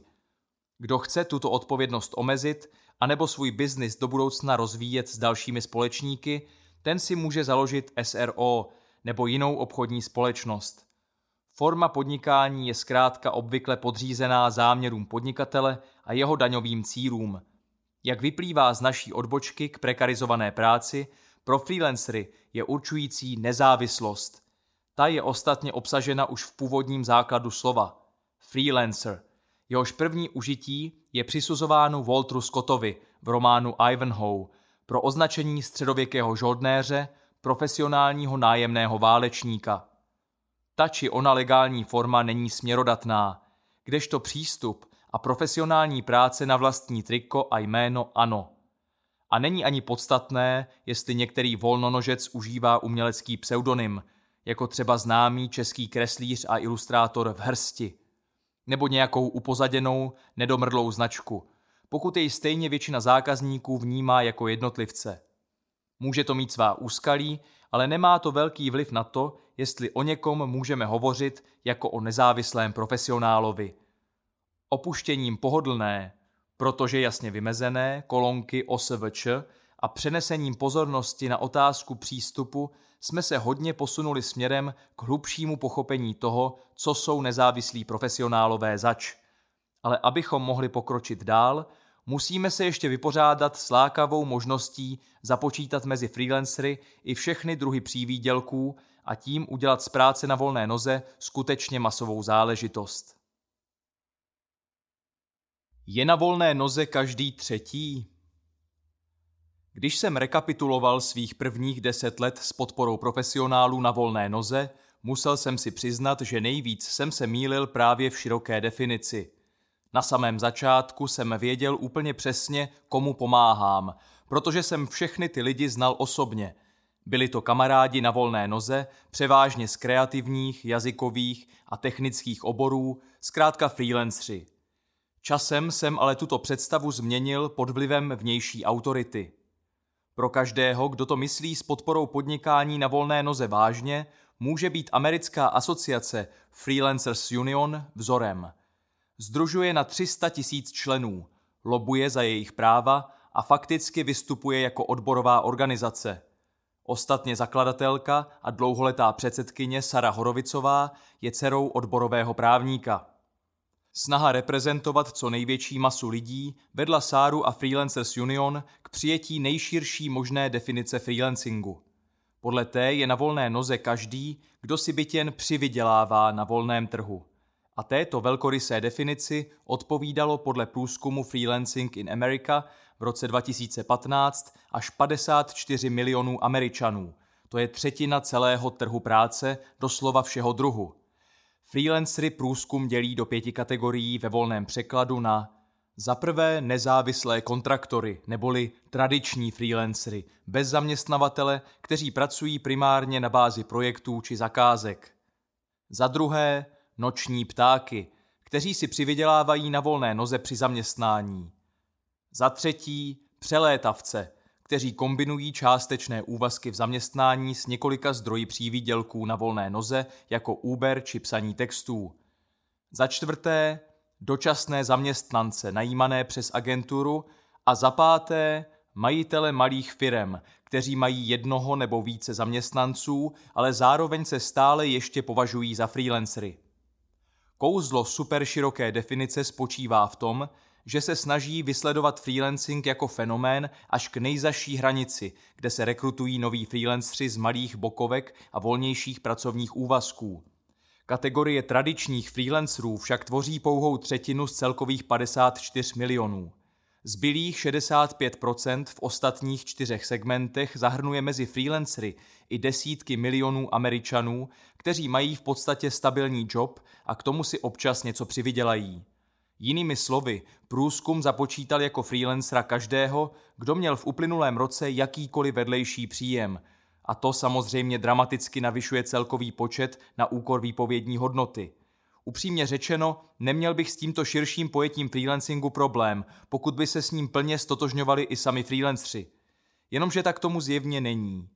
Při pohledu na oborové složení stovek tisíc členů Freelancers Union vyvstává výrazně odlišný obrázek amerického freelancera. Jejich vlastní report Independence United z roku 2014 uvádí, že celých 38% členů tvoří kreativní profesionálové a umělci, 25% služby a prodej, tedy včetně profi marketingu, 13% psaní a editace textů, 13% technické profese a vývoj webů, 5% zdravotnictví a 11% ostatní profese. To je ovšem úplně jiné složení, než by odpovídalo široké definici zahrnující mimo jiné kompletní spektrum přívýdělků a nekvalifikované práce přes agentury. Členy Freelancers Union jsou evidentně hlavně ti tradiční freelancři. Češi jsou na tom podle našeho průzkumu velmi podobně – Byť šlo o internetový průzkum a v reprezentativním vzorku by jistě přibylo řemesel a profesí vázaných na provozovnu. Našemu průzkumu dominují ty též obory. A i když používáme jiné, podrobnější členění, u zhodných kategorií je zastoupení srovnatelné. 13% členů Freelancers Union se věnuje psaní a editaci textů, u nás je to 16 Zdravotnictví má 5% versus 4% pro zdraví a péči o tělo v našem průzkumu. Celkové oborové složení českých freelancerů vyšlo následovně. 34% web, programování a IT, webaři, vývojáři, startupisti, sociální sítě, UX, software, hardware a tak dále. 26% design a multimédia, grafici, designéři, ilustrátoři, fotografové, kameramani a tak dále. 20% marketing, prodej a PR, marketéři, PRisti, ideamakeri, sloganisti, SEO, PPC a tak dále. 16% psaní a práce s textem, copywriteri, blogeři, redaktoři, editoři, publicisté. 16%, vzdělávání a osvěta, školitelé, učitelé, lektoři, přednášející, pořadatelé akcí a tak dále. 13% jazykové služby, překladatelé, tlumočníci, korektoři, lektoři jazyků a tak dále. 10% obchodování a e-shopy, provozovatelé e-shopů, import, export, obchodníci a tak dále. 9% podpora podnikání a řízení, poradci, projektáci, auditoři, mentoři, investoři a tak dále. 8% stavebnictví a řemesla, řemeslníci, stavitelé, projektanti, architekti, statici. 6% ostatní služby, chůvy, virtuální asistenti, automoto, to, co se jinam nevejde a tak dále. 6% psychologie a osobní rozvoj, psychologové, kouči, osobní poradci, motivátoři a tak dále. 5% umění, tvorba a showbusiness, umělci, baviči, zpěváci, moderátoři, performeři a tak dále. 5% účetnictví, daně a právo, právníci, znalci, odhadci, účetní, daňoví poradci a tak dále. 5% malovýroba a móda, rukodělní výrobci, kutilky, módní návrháři, zlepšovatelé a tak dále. 4% zdraví a péče o tělo, zdravotníci, terapeuti, výživáři, léčitelé, trenéři, maséři a tak dále. 2% cestování a turismus, průvodci, cestovní kanceláře, incoming, eventy a tak dále. 2% pohostinství a ubytování, degustátoři, kavárníci, kuchaři, catering, Airbnb a tak dále. 1% zemědělství a chovatelství, veterináři, pěstitelé a chovatelé, ekofarmy a tak dále.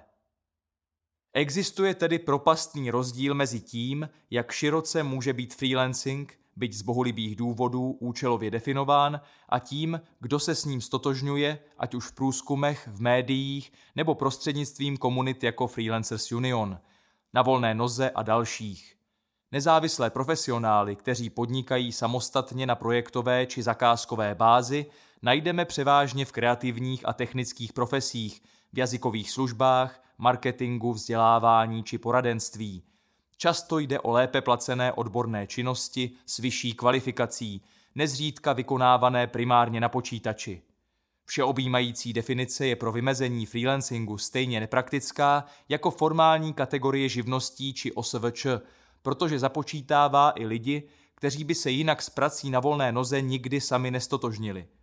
Uznávám však přínos širších kategorií pro sledování postupující prekarizace práce a trendů na pracovním trhu.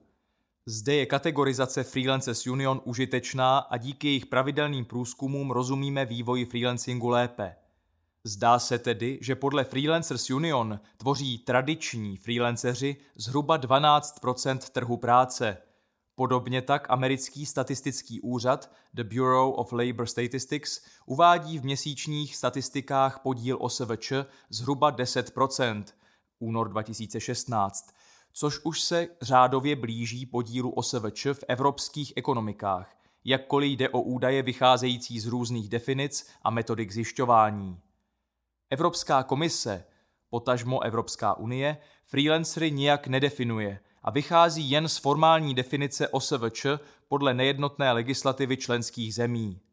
Evropské fórum nezávislých profesionálů, EFIP, které je Združením národních asociací, na svém webu uvádí další mírně odlišnou definici, tedy že nezávislí profesionálové, často zvaní freelancři či kontraktoři, jsou vysoce kvalifikovaní nezávislí pracovníci bez zaměstnavatelů a zaměstnanců, Nabízejí specializované služby založené na vědomostech a pracují flexibilně v řadě kreativních, manažerských, vědeckých a technických oborů, primárně v B2B sektoru. Jsou to ty nejmenší z malých biznisů a se 45% nárůstem od roku 2004 jsou nejrychleji rostoucím segmentem evropského pracovního trhu. V interním dokumentu pak EFIP dále upřesňuje, že freelancři nejsou homogenní skupinou a jako takoví nemohou být nazíráni ani zkoumáni jako celek. Lépe to snad ani vyjádřit nešlo. Pokud jde o trendy, není bez zajímavosti, že například v USA byl v některých obdobích a oborech historicky podíl nezávislých profesionálů výrazně vyšší než dnes, jak dokládá článek Justina Foxe Where are all the self-employed workers? Harvard Business Review 2014. Nezávislí farmáři, statkáři, lovci, rybáři a dřevorubci představovali koncem 40. let 8% trhu práce. Dnes je to méně než 1% K dlouhodobému poklesu dochází podle Foxe také u praktikujících lékařů či právníků, ale i u řady dalších profesí. V jeho článku také najdete rozumnou analýzu problematiky rozdílných definic a částečné vysvětlení, proč některé průzkumy uvádějí více než 40% podíl freelancerů na americkém trhu práce. Jak vidno, vše závisí na zvolené definici. Na trhu však není 43 milionů skutečně nezávislých pracovníků. Je na něm 43 milionů lidí, kteří pracují a není to zrovna na plný úvazek pro někoho jiného. Podnikáním se hlásíte k myšlence svobody i vy. Nástup moderního freelance podnikání v Americe lze vysledovat od konce 60. let. Hezky to ilustruje mnohonásobný nárůst výskytu pojmu freelance v knižním korpusu anglické literatury podle rešeršního nástroje Google Ngram Viewer, který je součástí služby knihy Google. Příčin rostoucí obliby práce na volné noze je jistě celá řada. Do značné míry je to i jeden z důsledků celospolečenské proměny, podobně jako třeba emancipace, práva menšin nebo občanský aktivismus. Filozofie sice stojí mimo zájem většiny podnikatelů, ale její vliv společně s myšlenkami humanismu byl pro rozvoj ekonomického myšlení zásadní. Velké ideje jako volný trh, otevřená společnost či globalizace by se neprosadily nebýt liberální filozofie, která se vyvíjela po staletí. Prosazuje a hájí svobodu jednotlivce jako prvořadou hodnotu a státu přisuzuje jako hlavní úkol ji chránit. Liberalismus je v anglosaském prostředí hluboce zakořeněný. Důraz na osobní a ekonomickou svobodu, respekt k občanským právům i soukromému vlastnictví nevyhnutelně vede i k větší podnikavosti. Není divu, že podnikání na volné noze je tak oblíbené právě v USA, odkud k nám ostatně přichází většina podnikatelských trendů. Mimochodem ve freelancingu je Amerika minimálně 5 až 10 let před námi a i když se náskok zkracuje, pořád je místem, kam stojí za to hledět či letět pro inspiraci. Pro vás to má praktický důsledek, že budete-li chtít dělat špičkovou práci, je správné pokukovat, co dělají vaši oboroví kolegové v Americe a vyspělejších evropských zemích, jako je Velká Británie, Německo, Nizozemí či Skandinávie. Jaké používají aplikace či nástroje, jak se prezentují na internetu, co si dávají do portfolia, píší svůj blog, sociální sítě, jaké mají ceny, do jakých komunit se zapojují. Možná si teď říkáte, že nějaká filozofie vám může být ukradená a částečně máte i pravdu, protože žijeme a podnikáme ve svobodném světě, kde již tyto ideje byly vybojovány a přijaty. Přesto existují důvody, proč bychom se jako podnikatelé měli o myšlenky svobody zajímat.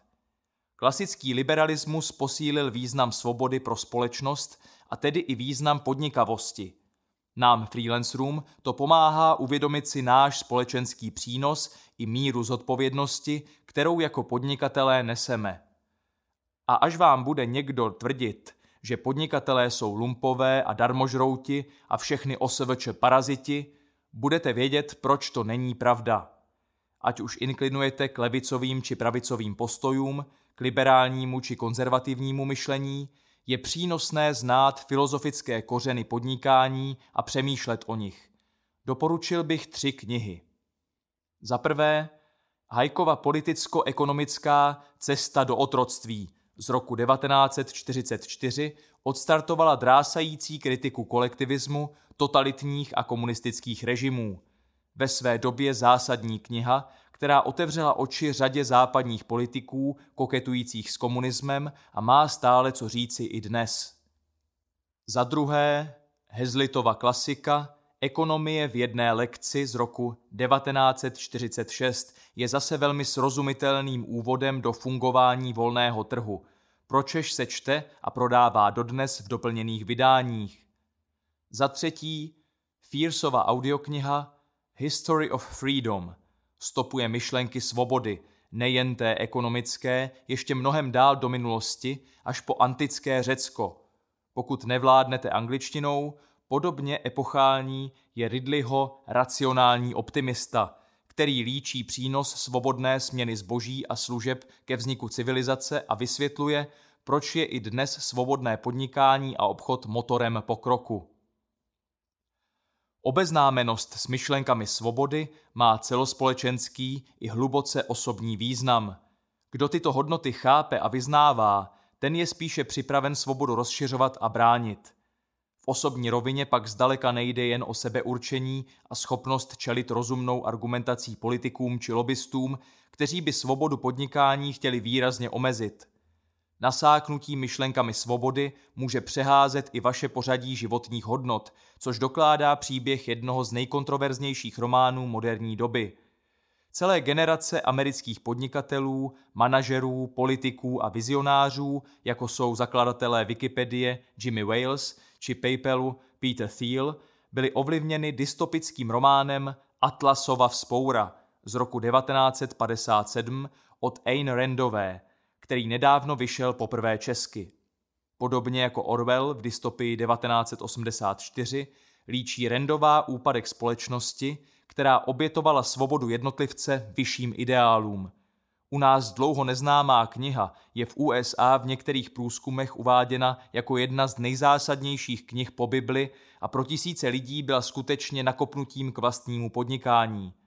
Vliv Randové tak vedl k nečekané renesanci liberálního a pravicového myšlení – Sama Ayn Randová se považovala za filozofku a vzhledem k obrovskému ohlasu jejího díla u běžných Američanů je téměř jistě nejvlivnější americkou filozofkou 20. století. Filozofický establishment ale její extrémně liberální názory odmítl a protože ve výchově svých následovníků selhala, vys skvělý životopis Ayn Rand and the World She Made od N.C. Hellerové, její odkaz je dnes spíše již jen umělecký, podobně jako u Orwella. Atlasovu vzpouru doporučuji jako výjimečný a nezařaditelný román svého druhu oslavu tvořivosti, činorodosti, podnikavosti a zároveň vášnivou obhajobu lidské nezávislosti a svobody. Můžete jej nenávidět pro jeho jednostranost, zaujatost či literární styl, ale osobně si myslím, že výpady proti Rendové jsou přehnaně afektované. Je to jen kvalitní románová fikce, nic víc. O něco bližší by vám mohl být starší román Ayn Randové. Zdroj. Zejména pokud děláte do architektury, techniky nebo designu. Líčí v něm příběh architekta, který se už během studií zařekl, že nebude dělat žádné profesionální kompromisy. Román je tedy vystavěn na jeho střetu s profesní realitou, s kolegy, klienty, kteří jej nutí podřídit se konvencím a nakonec i se sebou samým v závratném pádu spirálou událostí, které jeho neústupný postoj vyvolá. Zatímco Atlasova vzpoura nahlíží téma tvůrčí a podnikatelské svobody v celospolečenském měřítku, zdroj je románem osudu jednoho nezávislého architekta. Ideje svobody jsou důležité, i když jejich přínos není tak zjevný, okamžitý a přímočarý jako u návodných publikací a praktických školení – Působí hlouběji přes naše pocity a smýšlení a spolu utvářejí tak podhoubí, ze kterého vyvěrá vůle a přesvědčení o smyslu samostatné práce. Víra v jedince, v jeho svobodu a schopnost měnit svět k lepšímu je jednou z hybných myšlenek západu. Její potenciál není navzdory obecné skepsy podle mne ještě ani zdaleka vyčerpán. Podstatné je však to, co tyto principy znamenají pro vás osobně – Ať chceme nebo ne, filozofie nás ovlivňuje. Teď nemyslím knihy a duchaplné debaty. Stěžejní myšlenky se k nám dostávají nejrůznějšími cestami. Já jsem se například narodil za minulého režimu, který svobody potlačoval a podnikavé lidi trestal. Měl jsem však to štěstí dospívat až po sametové revoluci roku 1989 v podnikatelské rodině, která mě vedla k samostatnosti a rozumnému postoji k penězům – tedy nebát se jich, říct si o férovou odměnu, umět s nimi hospodařit a nepřikládat jim přehnaně velkou váhu. Byla to v pravém slova smyslu liberální výchova, která mi do života hodně dala. Ale co rodina, to jiný přístup. Potkal jsem i dost lidí, které rodiče vychovali k podezíravosti či přímo averzi k penězům. V podnikání je to pak logicky blokovalo, nejčastěji v rovině cenotvorby nebo obchodního vyjednávání. Filozofie či věda nejsou ovšem nějakou cestou převýchovy, nic takového. Jde spíše o přeskoumání dosud nekritických přijímaných postojů a znovu ujasnění vlastních hodnot. A pokud jde o ty vyšší výdělky, rozhodně se nemusíte obávat, že by vám sežrali duši. Finance a kariérní úspěch nestojí na vrcholu hodnotového žebříčku většiny freelancerů. Mnozí čerpají motivaci a energii i z toho, že svou prací pomáhají ostatním lidem, místní komunitě nebo svému oboru. Myšlenky svobody sehrály v prvotním rozvoji freelance podnikání zásadní roli. Svobodomyslným lidem dodali sebedůvěru, že mohou něco samostatně dokázat a že jejich seberealizace je ve společenském zájmu. Pokud je ovšem liberální filozofie kmotrou moderního podnikání na volné noze, kdo je jeho kmotrem? Neseme břímně i dědictví starobilé tradice drobného podnikání. Jak vám nyní ukážu, historický pohled je dominantním prvkem celé mozaiky a má zásadní vliv na podnikání většiny z nás, moderních profesionálů. Velké firemní a kapitálové podnikání novověku, respektive moderní kapitalismus, je vedle vědecko-technologického pokroku zřejmě nejvýraznější celospolečenskou inovací za uplynulá století. Firmy zásadně přetvořily svět, v němž žijeme a ovlivnili snad všechny stránky našeho bytí. Firemní podnikání v dnešním rozsahu je relativně nový fenomén. O to více je pozoruhodné, že podnikání na volné noze nemá v zásadě s moderním přístupem k podnikání zase tak moc společného. Naopak je pokračovatelem starobilé tradice drobného podnikání, jehož kořeny leží až někde v antice. To, co platí pro úspěšné podnikání nezávislého profesionála dnes, se v zásadních bodech až tak neliší od toho, co platilo pro svobodného řemeslníka už ve starém Římě. Podobně tak, jako my dnes, musel i on ovládat své řemeslo, vyrábět kvalitní věci a dbát o svou pověst, aby nestratil zákazníky a naopak získal nové a prosperoval tím lépe. Stejně tak musel umět vypočítat své náklady a zisk, zaplatit pomocníky, investovat do nástrojů a vybavení, kočírovat případný dluh a odkládat si peníze do rezervy pro nečekané budoucí výdaje či ztráty. A pochopitelně musel plnit dané sliby a závazky, jinak by stěží získal lepší zakázky. Staří římané v mnoha ohledech uvažovali a žili podobně jako my dnes, což jak podotýká historik profesor Rufus Fears ve strhující audioknize History of Freedom, nám může být zdrojem cených ponaučení. Živobytí v římské říši přibližuje v pasáži věnované mírovému období blahobytu za vlády římského císaře Augusta na přelomu našeho letopočtu. Od Říma po okrajové provincie je zde silná střední třída. Každý, kdo se projde vykopávkami Pompejí či Leptis Magna nebo jakéhokoliv velkého římského města jako Efes či Timgat, může na vlastní oči vidět dům za domem postavený lidmi, kteří měli peníze, ekonomickou a životní stabilitu. Je zde sociální mobilita, která dovoluje stát se příslušníkem střední třídy. A je zde i podpůrná ekonomická a daňová struktura, která vám umožní si tento společenský status udržet. Protože z tohoto bohatství a prosperity na tuto ochranu znamenitou armádou a infrastrukturu cest vydělává průměrný Říman jen dva dny v roce, aby zaplatil své daně.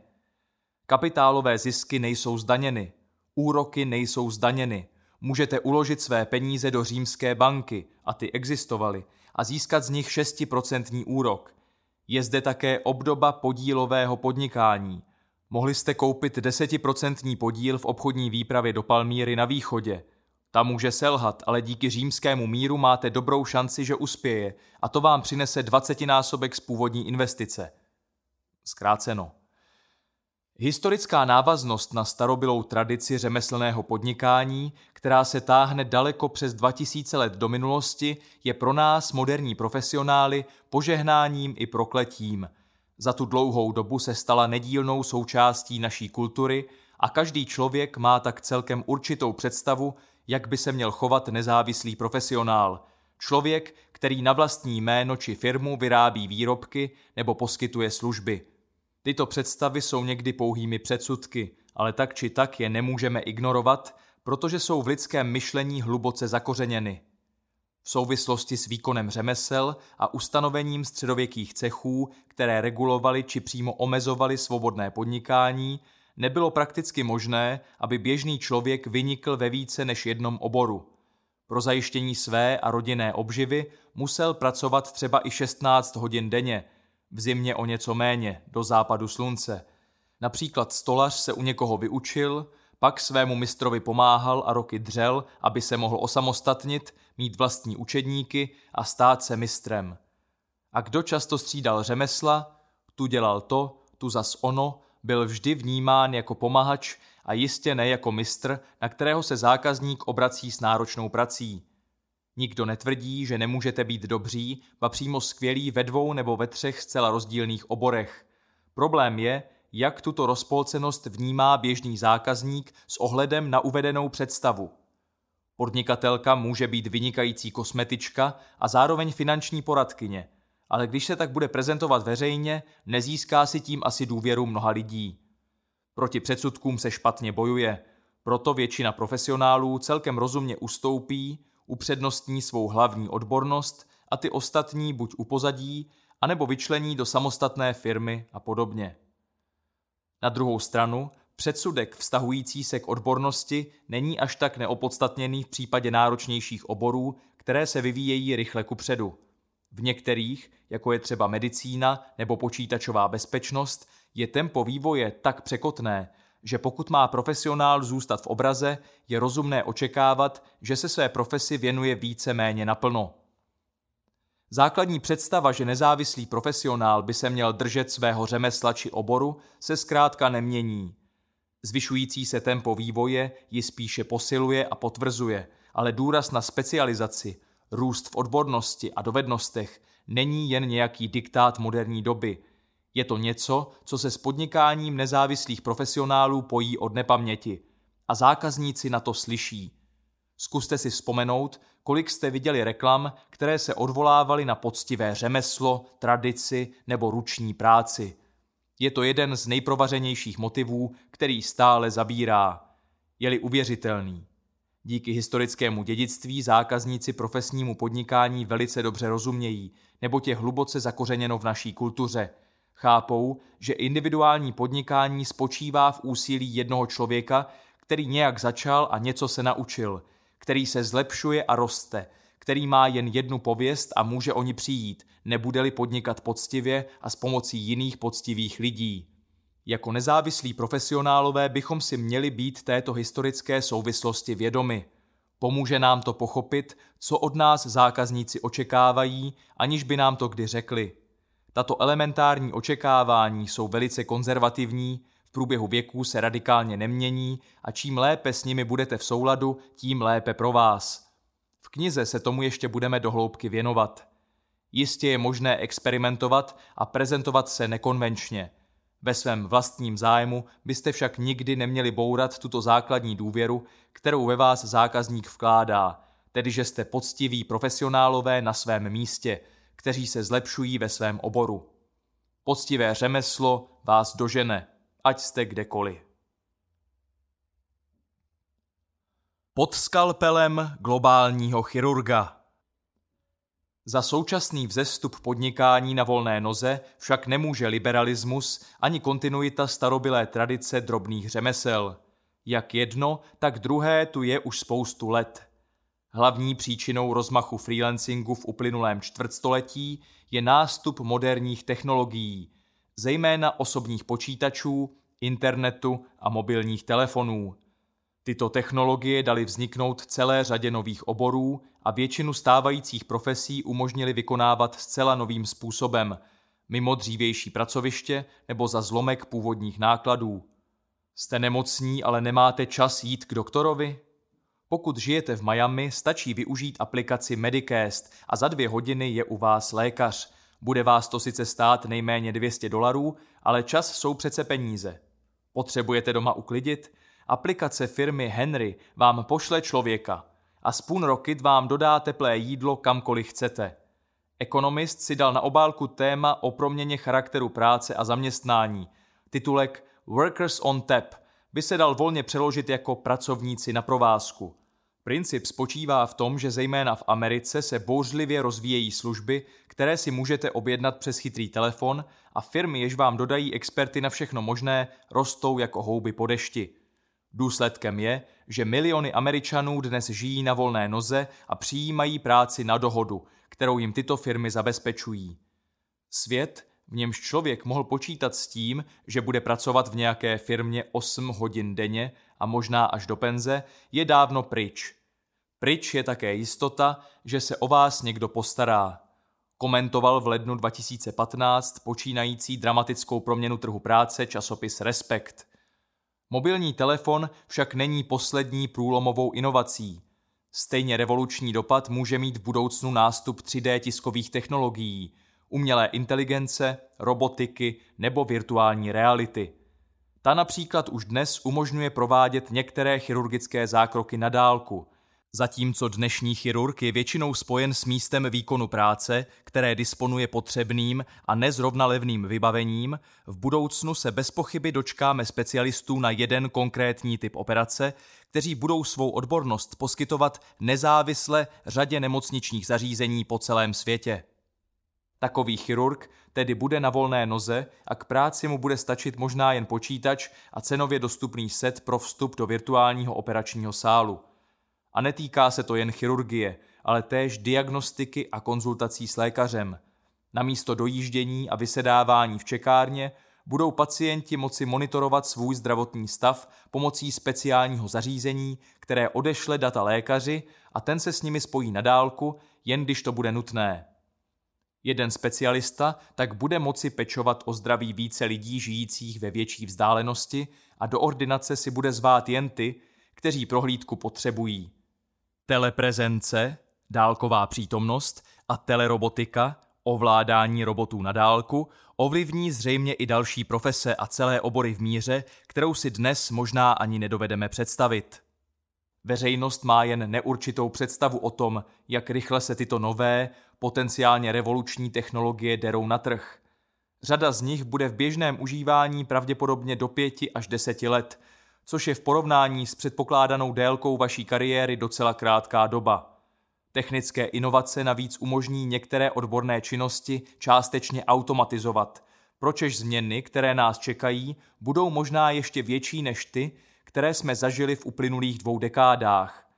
Dopad internetu a komunikačních technologií do podnikání na volné noze je ostatně ještě hlubší.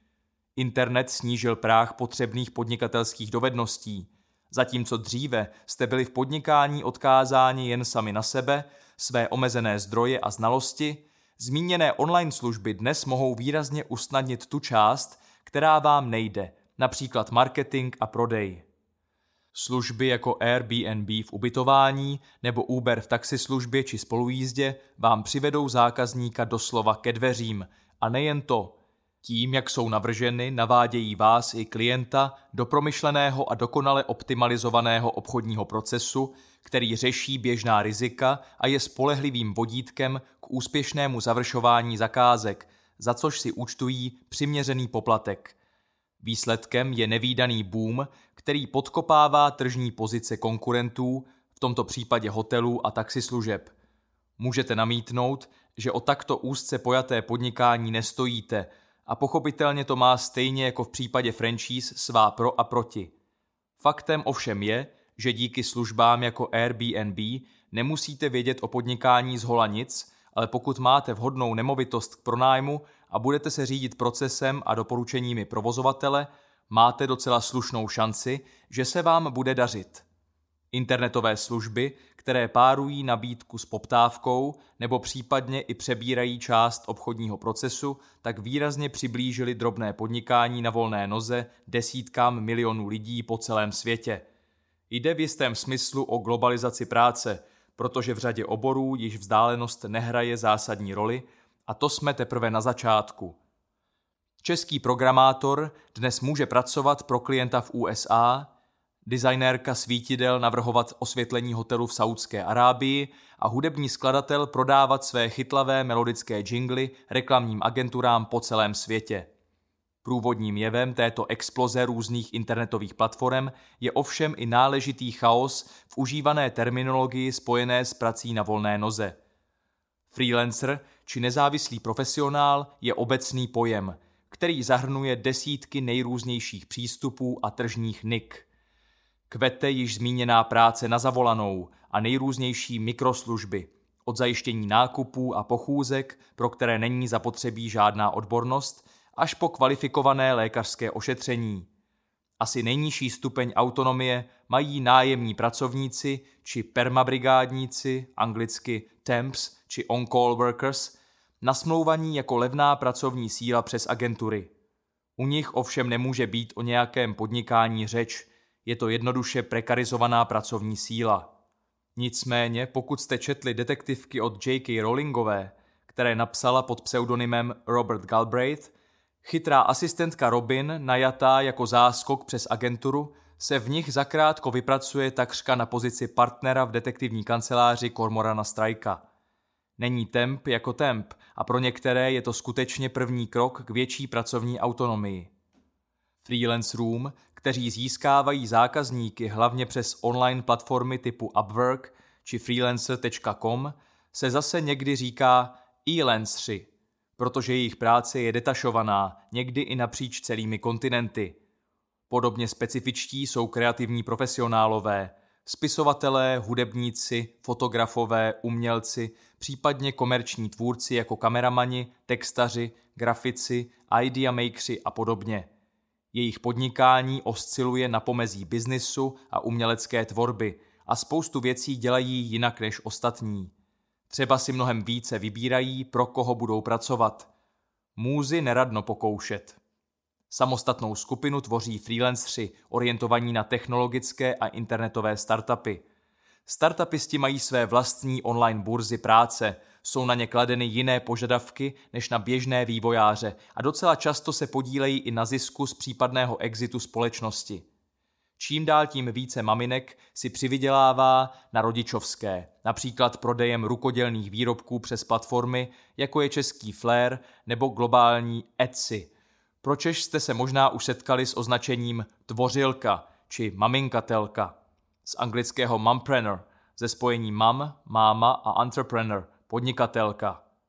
Opět jde o svébytnou kategorii, která si žádá zvláštní přístup – k tomu si připočtěte drobné franšízy, kontraktory s jedním klientem, majitele mikrofirem, individuální investory, oborové či mediální celebrity, ale také nejrůznější formy bokovek a budete mít alespoň přibližnou představu, co všechno dnes globální trh práce na volné noze skrývá.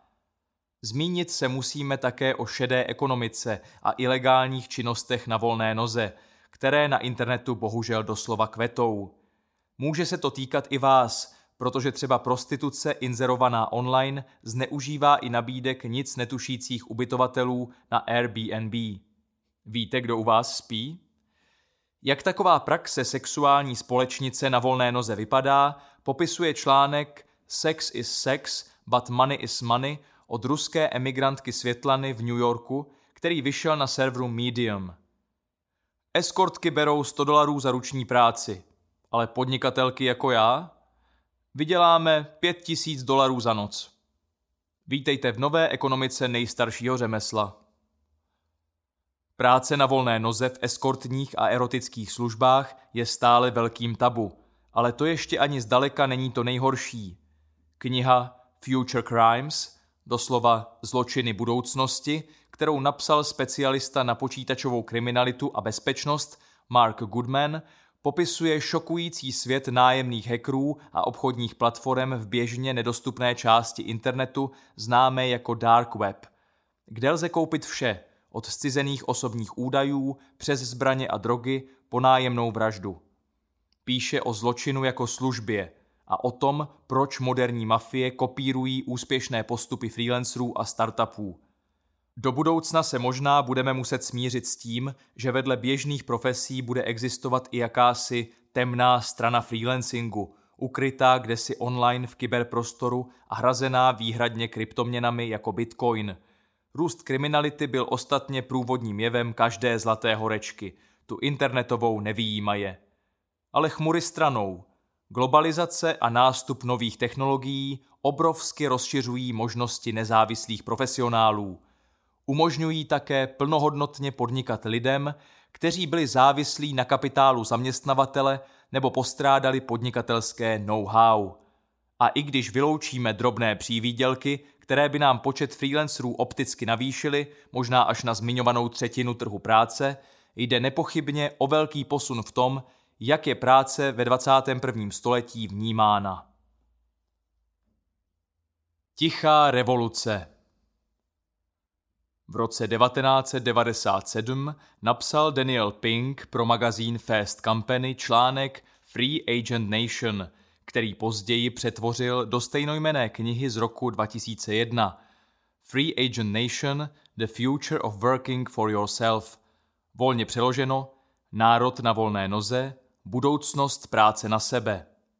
Pink v ní na základě vlastního rozboru statistik trhu práce a velkého množství příkladů ze soudobé Ameriky dokládá, že čím dál více Američanů preferuje volnější pracovní úvazky a protože jde o pestrou skupinu pracovníků, svobodně se pohybujících na trhu práce, říká jim nově nezávislí agenti, anglicky free agents, a předpovídá, že budoucnost USA je na volné noze. Byla to silná a dobře formulovaná vize, která odstartovala diskusy o nových formách práce.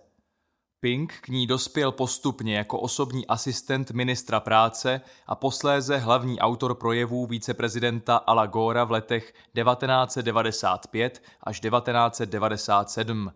Kombinací několika metod se Pinkovi podařilo nahlédnout za čísla oficiálních statistik amerického trhu práce, která jsem již zmínil. Názorně ukázal, jak zavádějící tyto měsíční přehledy jsou a jak snadno může být člověk pracující na volné noze započítán do špatné kolonky, pročež dochází k velkému statistickému zkreslení tržní reality. Jde o podobný problém jako naše dnešní zaměňování freelancerů s živnostníky a OSVČ, kdy jeden a týž profesionál přeskakuje mezi různými pracovními kategoriemi – Pink tvrdí, že na vině je zastaralý pohled na strukturu trhu práce inspirovaný slavnou Whiteovou knihou The Organization Man. Pod klidnou hladinou konzervativního rozdělení rolí na zaměstnavatele a zaměstnance podle něj bouří na trhu práce tichá revoluce, jejímž motorem jsou desítky milionů Američanů na volné noze.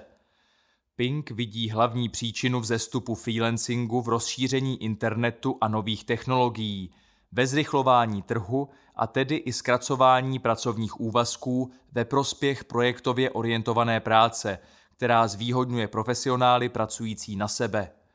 Už v roce 2001 Pink popsal, jak tato nesourodá, ale velmi početná skupina nezadržitelně mění podmínky na americkém trhu a spekuluje, že v budoucnu zásadně ovlivní daňovou i sociální politiku zejména systém zdravotního a důchodového pojištění. Dnes, o celých 15 let později, se dá říci, že Pinkem předpovězená transformace skutečně proběhla a jeho vize byla v zásadě správná. Mimo jiné i pro tuto schopnost domýšlet daleko do budoucnosti počáteční příznaky nastupujících trendů patří dnes k nejžádanějším autorům biznisové literatury a k freelancingu má nadále velmi blízko – pročež jej doporučuji sledovat. Označení Tichá revoluce používá v souvislosti s nástupem práce na volné noze i zakladatelka Freelancers Union Sara Horovicová. Mně osobně se tento pojem líbí, protože vystihuje podstatu věci, tedy že jde o poměrně rychlou celospolečenskou proměnu, která ale nemá dramatické projevy a i když je volnonožců čím dál tím více, nezakládají milice ani odbory a nestávkují v ulicích za nižší daně.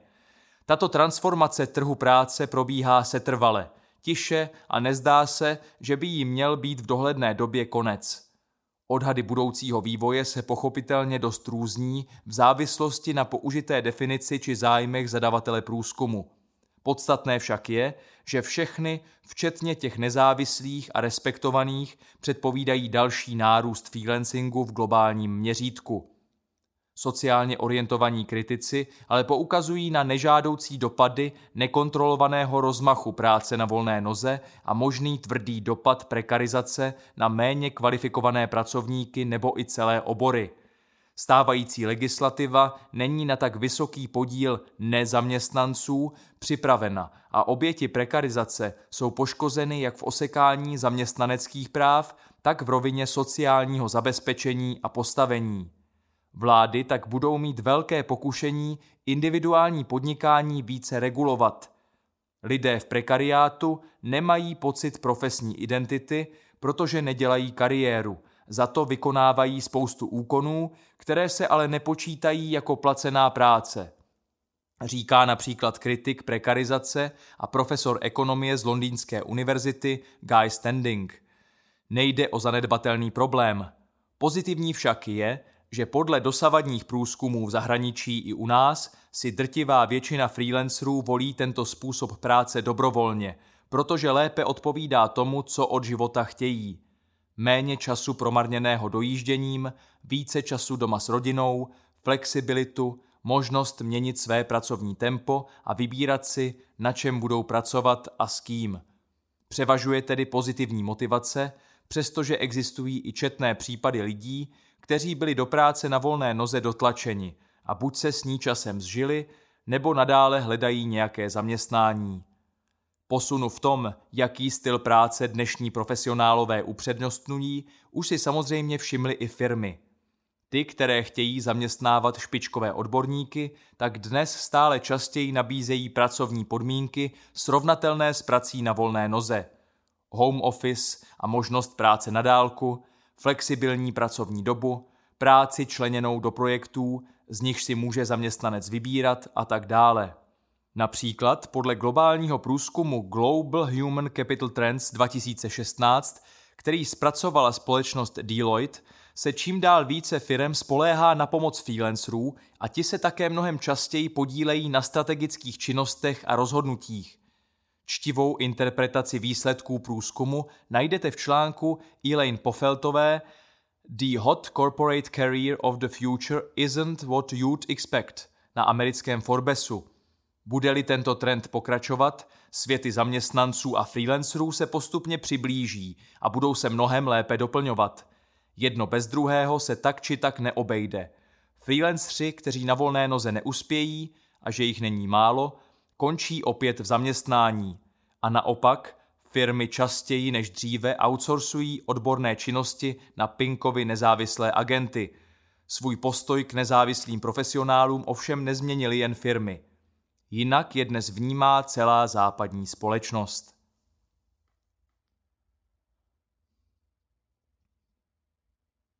Vstřícné gesto ministerského předsedy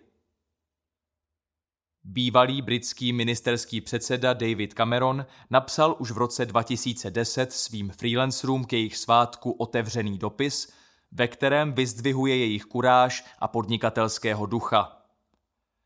Nedokážu vyjádřit, jak velký obdiv chovám k lidem, kteří opustili pohodlí stálého příjmu a šli na volnou nohu. Vyžaduje to velkou odvahu a bez této odvahy by byla tato země mnohem chudším místem k životu – píše Cameron. Čím dál více lidí jde na volnou nohu, protože si uvědomují, že představuje ideální rovnováhu mezi prací a životem v 21. století. V rámci podpory ekonomického růstu máte naši plnou podporu. Vzkázal premiér Freelance Room. National Freelancers Day je neoficiální svátek lidí na volné noze, pořádaný každoročně koncem listopadu Britskou asociací nezávislých profesionálů a OSVČ, IPCE. Cameron se k tématu vracel opakovaně. V roce 2013 označil freelancery za motor britské ekonomiky a o rok později přijal špičkové nezávislé profesionály osobně přímo na Downing Street. Cameron byl chytrý profesionální politik, který si dlouho předtím, než budou podobně nadbíhat volnonožcům jeho české protějšky, uvědomil změny probíhající nejen v britské společnosti. A evidentně se rozhodl jít potřebám této stále početnější skupiny voličů naproti. Zhruba od počátku hospodářské krize let 2009 až 2014 američtí i britští experti na trh práce spekulují o tom, že nastupující trend práce na volné noze je mimo jiné důsledkem posunu v kariérní orientaci střední třídy a tzv. bílých límečků, dříve výhradně korporátních zaměstnanců. Měnící se preference české střední třídy odrážejí i výsledky našeho českého průzkumu. V něm celých 56% z téměř 2300 dotázaných freelancerů uvedlo vysokoškolské vzdělání – což je více než čtyřnásobek českého národního průměru. O přesné číslo teď nejde. Příští průzkum je buď potvrdí, nebo přiblíží k průměru. Vypovídá však jasně o tom, že lépe vzdělaní a situovaní Češi si zřejmě volí práci na volné noze častěji než ti s nižším vzděláním. Český profesionál na Prahu doby evropské. Není to ani tak dávno, co práce na volné noze přestala být onou zavrhovanou kariérní volbou, nad níž rodiče spráskli ruce se slovy Kačenko, kdy už si konečně najdeš pořádnou práci? Odpověď na to, jak se to stalo, nabízí naše nedávná porevoluční historie. Vývoj podnikání na volné noze v Česku můžeme rozdělit zhruba do tří etap, přičemž ta čtvrtá možná již začala. První etapa trvala po celá 90. léta a nesla se ve znamení firemního podnikání. Neobsazený trh po odchodu komunistů skýtal obrovské příležitosti pro rychlý růst. Většina zkušených odborníků se po roce 1989 buď podílela na privatizaci a modernizaci státních firem, a nebo zakládala firmy vlastní, což byl i příběh naší rodiny. Nové společnosti pak rychle expandovaly na ještě nerozmazleném trhu, hladovém po nových výrobcích a službách. Firemní podnikání bylo v té době preferovanou podnikatelskou volbou schopných a iniciativních lidí. Pro Češti méně průbojní či méně schopní šli častěji podnikat sami na sebe. Neplatí to samozřejmě pro obory tradičně spojené s podnikáním jednotlivců, jako je překladatelství či různé osobní služby. Byl to však převažující étos oné éry neomezených možností na divokém východě – pokud jste ta léta prožili, možná si i pamatujete, že firmy měly obecně lepší pověst než soukromníci, jak se tehdy říkalo individuálním podnikatelům. Byl to převažující předsudek. Druhá etapa startuje nepozorovaně zhruba na přelomu milénia. Dospívá nová generace profesionálů, do níž patřím i já, a protože trh je již částečně nasycený, Mnozí volí vedle možnosti založit firmu nebo se nechat zaměstnat třetí cestu. Být na volné noze. Nahrává tomu i překotný růst internetu, kde cítí technicky založení odborníci příležitost dosahovat nadprůměrného příjmu i bez firemního zázemí. Rodí se internetová ekonomika – Stále však jde jen o ojedinělé průkopníky, kteří sami tápou, jak se vůči veřejnosti prezentovat, protože vnímají, že profesní vystupování pod vlastním jménem je oproti pozitivněji vnímaným firmám znevýhodňuje. Mezi veřejností nadále převládá přesvědčení, že jednotlivci jsou méně spolehliví, kapitálově nezajištění a odborně zaostávají za firmami, které zároveň vynakládají nemalé prostředky na budování své odborné image. Oproti firmám čeští freelancři tyto marketingové postupy neovládají nebo se s nimi teprve seznamují. Osobní branding je jim cizí. Vnímání freelancingu mezi mladými lidmi a absolventy odborných škol není v té době lepší. Naopak, osnovy nepředpokládají, že by chtěl absolvent po škole začít pracovat sám na sebe a připravují jej na firemní praxi, podobně jako nás v 90. letech. I mezi absolventy je freelancing vnímán jako kariérní sebevražda, ztracené roky, které nedávají profesionálovi žádnou solidní perspektivu dostat se k vysněným penězům a příležitostem.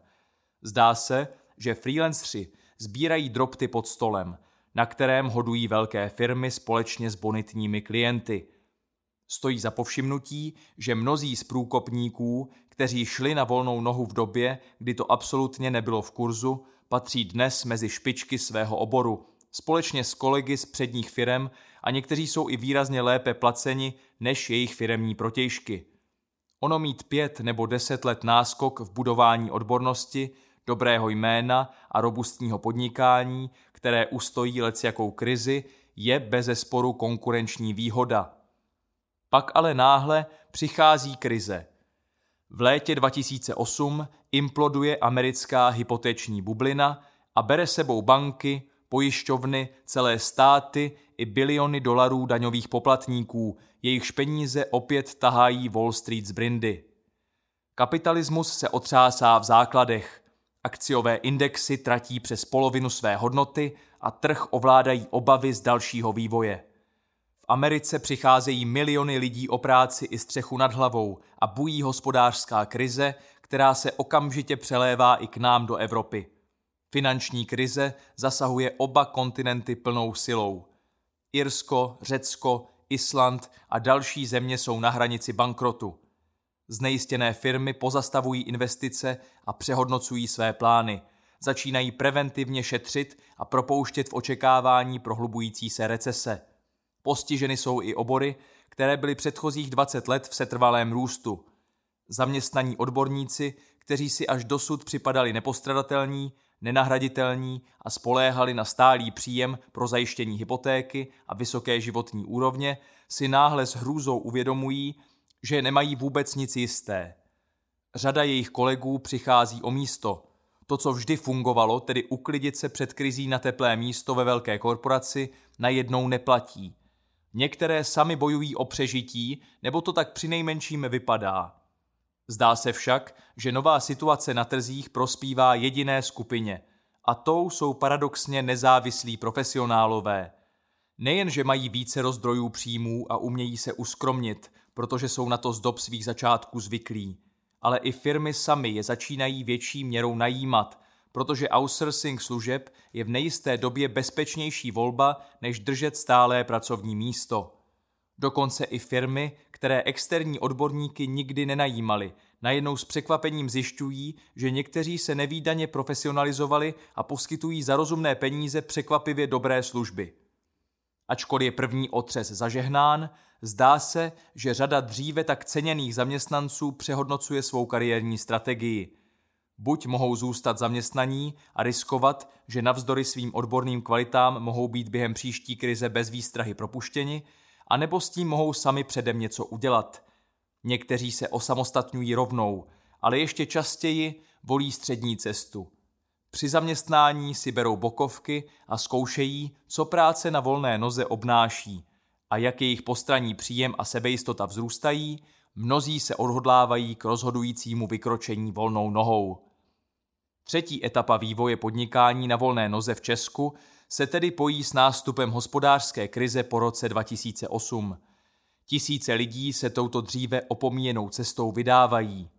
Píšou o svém prozření blogy, zakládají coworkingy, přednášejí, školí, sdílejí zkušenosti a šíří osvětu.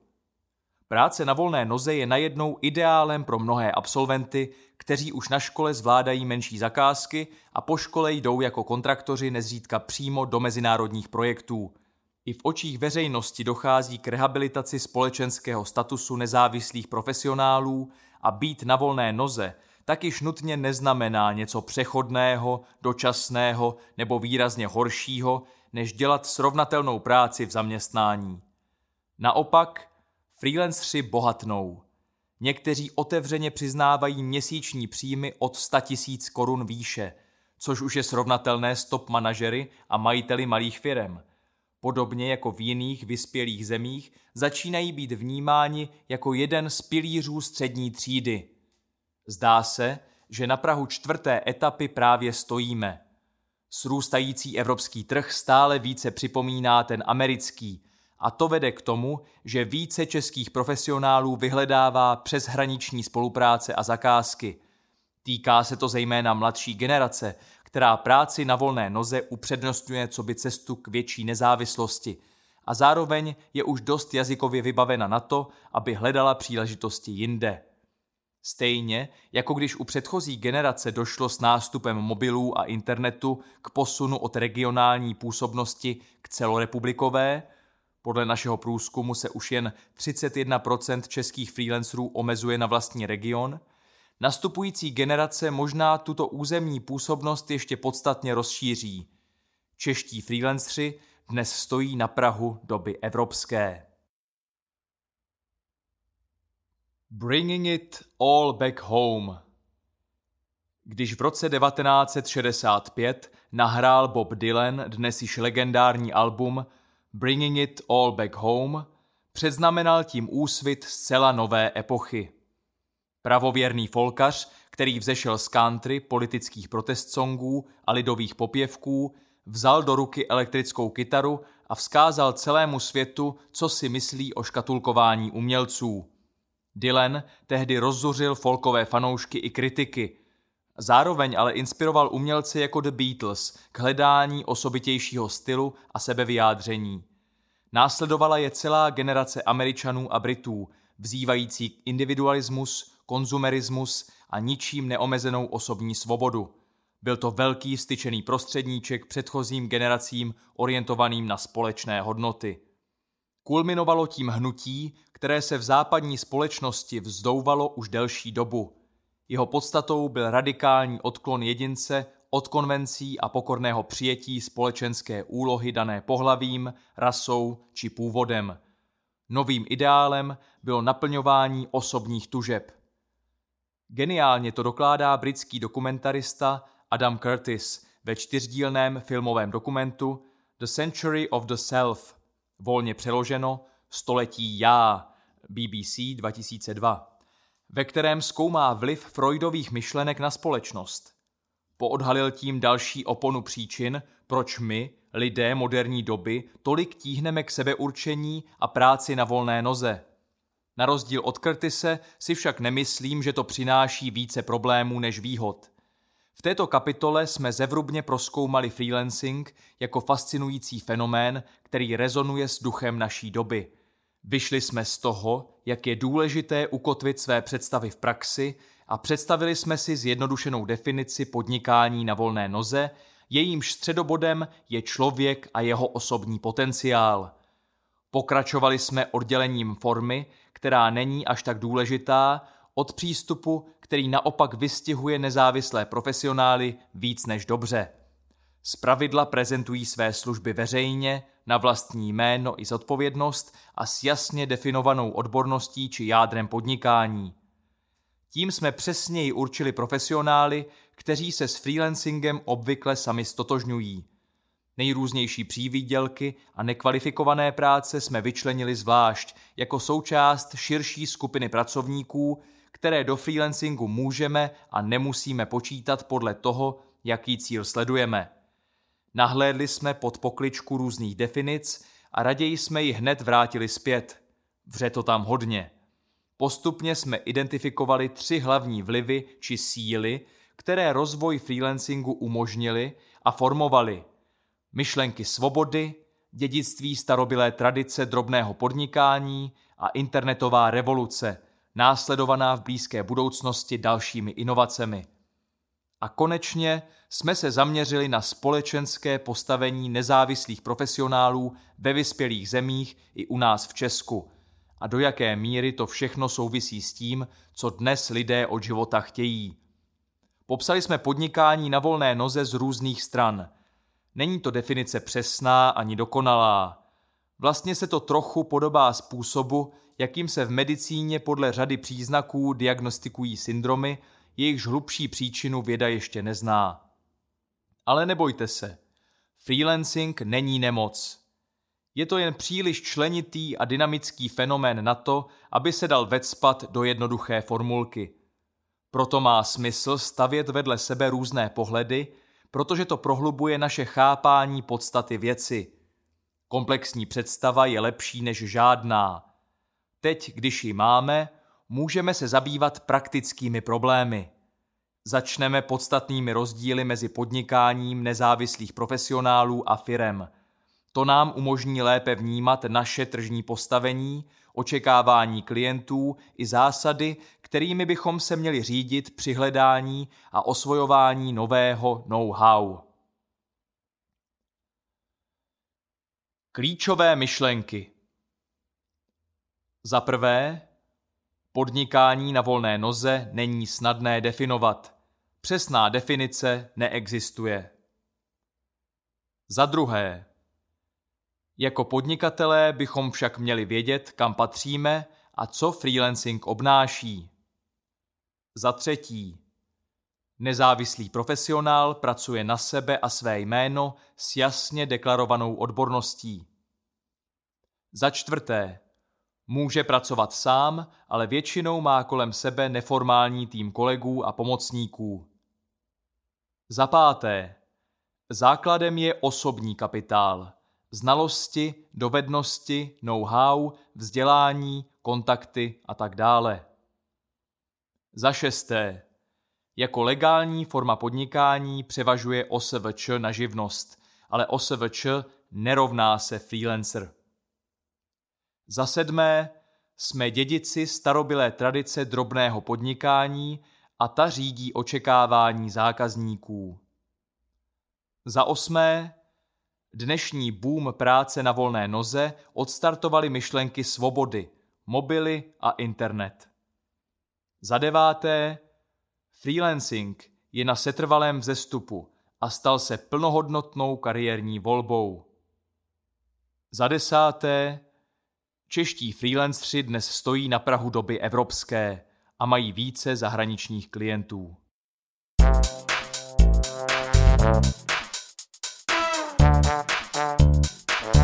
Tržní postavení Čím je podnikání freelancerů zvláštní? Lidé, kteří nemají s podnikáním zkušenost z první ruky, mývají dost zjednodušenou a neurčitou představu, co je vlastně jeho náplní. S trochou umělecké nadsázky může ona představa vypadat třeba jako velká černá krabice s tajuplnou otázkou podnikání, co je uvnitř, nálož problémů a rizik, pirátský poklad nebo něco úplně jiného? Otázky jsou na místě. I já mám podobně nejasnou představu o tom, co je v motoru auta nebo v útrobách počítače. Spíš jen tak matně tuším, kde co je. Jenomže podnikání není jedna věc. Kdo tuhle čarovnou skřínku otevře, ten zjistí, že je mnohonásobně větší, než se navenek jeví. Uvnitř je nezměrný prostor, nespočet nejrůznějších přístupů a možností investování a obživy. Naše podnikání na volné noze je pouze jednou z nich. Je jen zlomkem univerza příležitostí. Freelancing je vůbec nejjednodušším možným přístupem k podnikání, ale je výjimečný i v mnoha dalších ohledech, který bychom si měli být vědomi, protože to má přímé praktické důsledky pro náš život a biznis.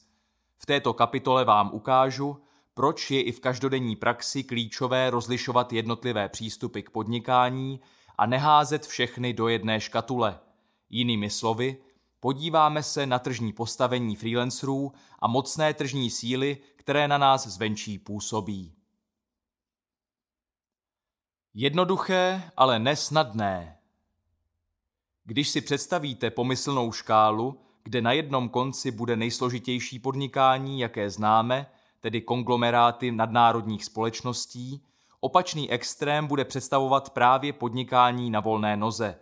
Ostatní přístupy budou na polopřímce narůstající složitosti podnikání ležet někde mezi, například takto.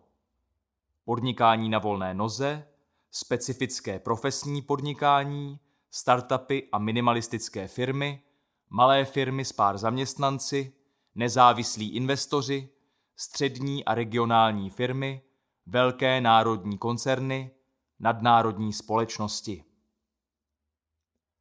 Sedm rozdílů profesionál versus firma. Relativní jednoduchost je patrnější, srovnáme-li podnikání běžného freelancera s normální malou firmou nebo třeba i živnostníkem s několika zaměstnanci, který jako firma vystupuje. Podnikání na volné noze. Převažuje osobní kapitál. Jednorázové zakázky a bokovky v rozjezdu. Začít či přerušit podnikání se dá ze dne na den. Den má jen 24 hodin a klienti to chápou. Vystupování pod občanským jménem. Bezpečné podnikání s malou investicí. Poptávka je regulována cenou. Firemní podnikání. Vyšší kapitálová náročnost není výjimkou. Rozjezd po formálním založení firmy či živnosti. Příprava podnikání trvá měsíce, ukončení zrovna tak. Čas je jen další veličina a souběh zakázek je možný. Značka, jejíž tvorba, ochrana a propagace něco stojí. Vyšší investice si často žádá celého člověka. Poptávka je pokryta navýšením produkční kapacity. Profesionál využívá primárně osobní a znalostní kapitál, Oproti tomu rozjezd firmy může být kapitálově náročnější s vyšším podílem peněžního a majetkového kapitálu. To si mimo jiné žádá přípravu solidního podnikatelského záměru. Profesionál může začít podnikat zvolna, bokovkami či jednorázovými zakázkami, které uzavírá na dohodu o provedení práce, smlouvu o dílo a podobně. Oproti tomu rozjezd firmy bývá spojen se založením společnosti a delšími přípravami. Od mnoha profesionálů jsem slyšel stejný příběh v nejrůznějších obměnách. Zakázek přibývalo, až jsem si jednoho dne uvědomila, že vlastně podnikám. Profesionál je flexibilnější. Může začít podnikat pozvolna, ale také ze dne na den. Stejně tak může činnost relativně snadno utlumit, dočasně přerušit nebo zcela ukončit. U firem takové změny trvají mnohonásobně déle nebo jsou zhola nemožné. Například někteří jazykoví lektoři, aby si udrželi živý kontakt s cizím jazykem, odjíždějí jednou za čas na delší dobu do zahraničí, pročež dočasně omezují poskytování služeb. Jejich klienti to ale chápou a mnohdy dokonce vítají, protože si uvědomují, že později dostanou lepší službu okořeněnou čerstvými zážitky. Zkuste si ale představit jazykovku, která na půl roku zavře kurzy a zmizí někam do ciziny. Profesionálů v den má jen 24 hodin, což je požehnání i prokletí zároveň. Na jednu stranu to klienti chápou, když jim například oslovená překladatelka odmítne knižní překlad s odůvodněním, že právě pracuje na jiné velké zakázce, přijmou takové vysvětlení snáze než od agentury, která může mít takových překladatelů na telefonu 10. Na druhou stranu nás trh jako profesionály často staví před nelehké volby, kterou z poptávek upřednostnit, anebo nechat být, protože všem vyhovět nelze. Zákazník si přeje být rychle, nebo ještě lépe okamžitě obsloužen, ale k jednotlivcům a firmám přistupuje odlišně. Od freelancera očekává pružné osobní jednání, ale zároveň intuitivně chápe, že může mít omezené množství času nebo předchozí závazky. U firmy naopak snáze přistoupí na složitější komunikaci, ale zase očekává rychlejší dodání větší zakázky, protože práci lze rozdělit, urychlit posilami a nebo navýšením produkce. Freelancři typicky řadí větší zakázky sériově, jednu za druhou, kdežto v dobře řízené firmě je možný paralelní souběh mnoha takových zakázek najednou. Profesionál také nemůže být dostupný non-stop, což má významný vliv v oborech, kde to firmy nabízejí běžně, jako je třeba hosting webových stránek. Když se bude profesionál prezentovat pod umělou značkou jako webhostingová firma, trh jej bude nemilosrdně přímým srovnáním s konkurencí tlačit do toho, aby poskytoval non-stop technickou podporu. Bude muset zvedat telefony i během nočního klidu, když právě vývojáři nasazují novou verzi aplikace na server a neznít unaveně ani ospale. Kdyby se však prezentoval jako nezávislý profesionál, klient si dvakrát rozmyslí, než jej vzbudí ve tři v noci. Spíše bude očekávat profesionální administraci serveru s důrazem na preventivní bezpečnost a stabilitu, nikoli noční práci na zavolanou. Vystupuje-li profesionál pod svým jménem, předurčuje tím poměrně jasně očekávání zákazníků a jméno pak funguje jako značka, do které nemusí teoreticky investovat ani korunu, pokud je špičková práce jeho či její vizitkou. Kdežto firma se obvykle musí nějak jmenovat. Tato obchodní značka by měla být originální, rozlišitelná a zapamatovatelná, mít pěknou vizuální podobu, logo, a požívat přiměřenou ochranu prostřednictvím ochranné známky. Navíc je nezbytné značku uvést do života, protože na rozdíl od živého člověka nemá vlastní nezávislou existenci. To vše si žádá pokročilé marketingové dovednosti a spoustu peněz, máli se značka blížit těm, s nimiž se zákazníci setkávají na každém kroku, v nákupních centrech a v médiích. Firma jistě může na kvalitu značky rezignovat, ale to nevyhnutelně zhoršuje první dojem. Proto mnohé firmy do svých značek investují.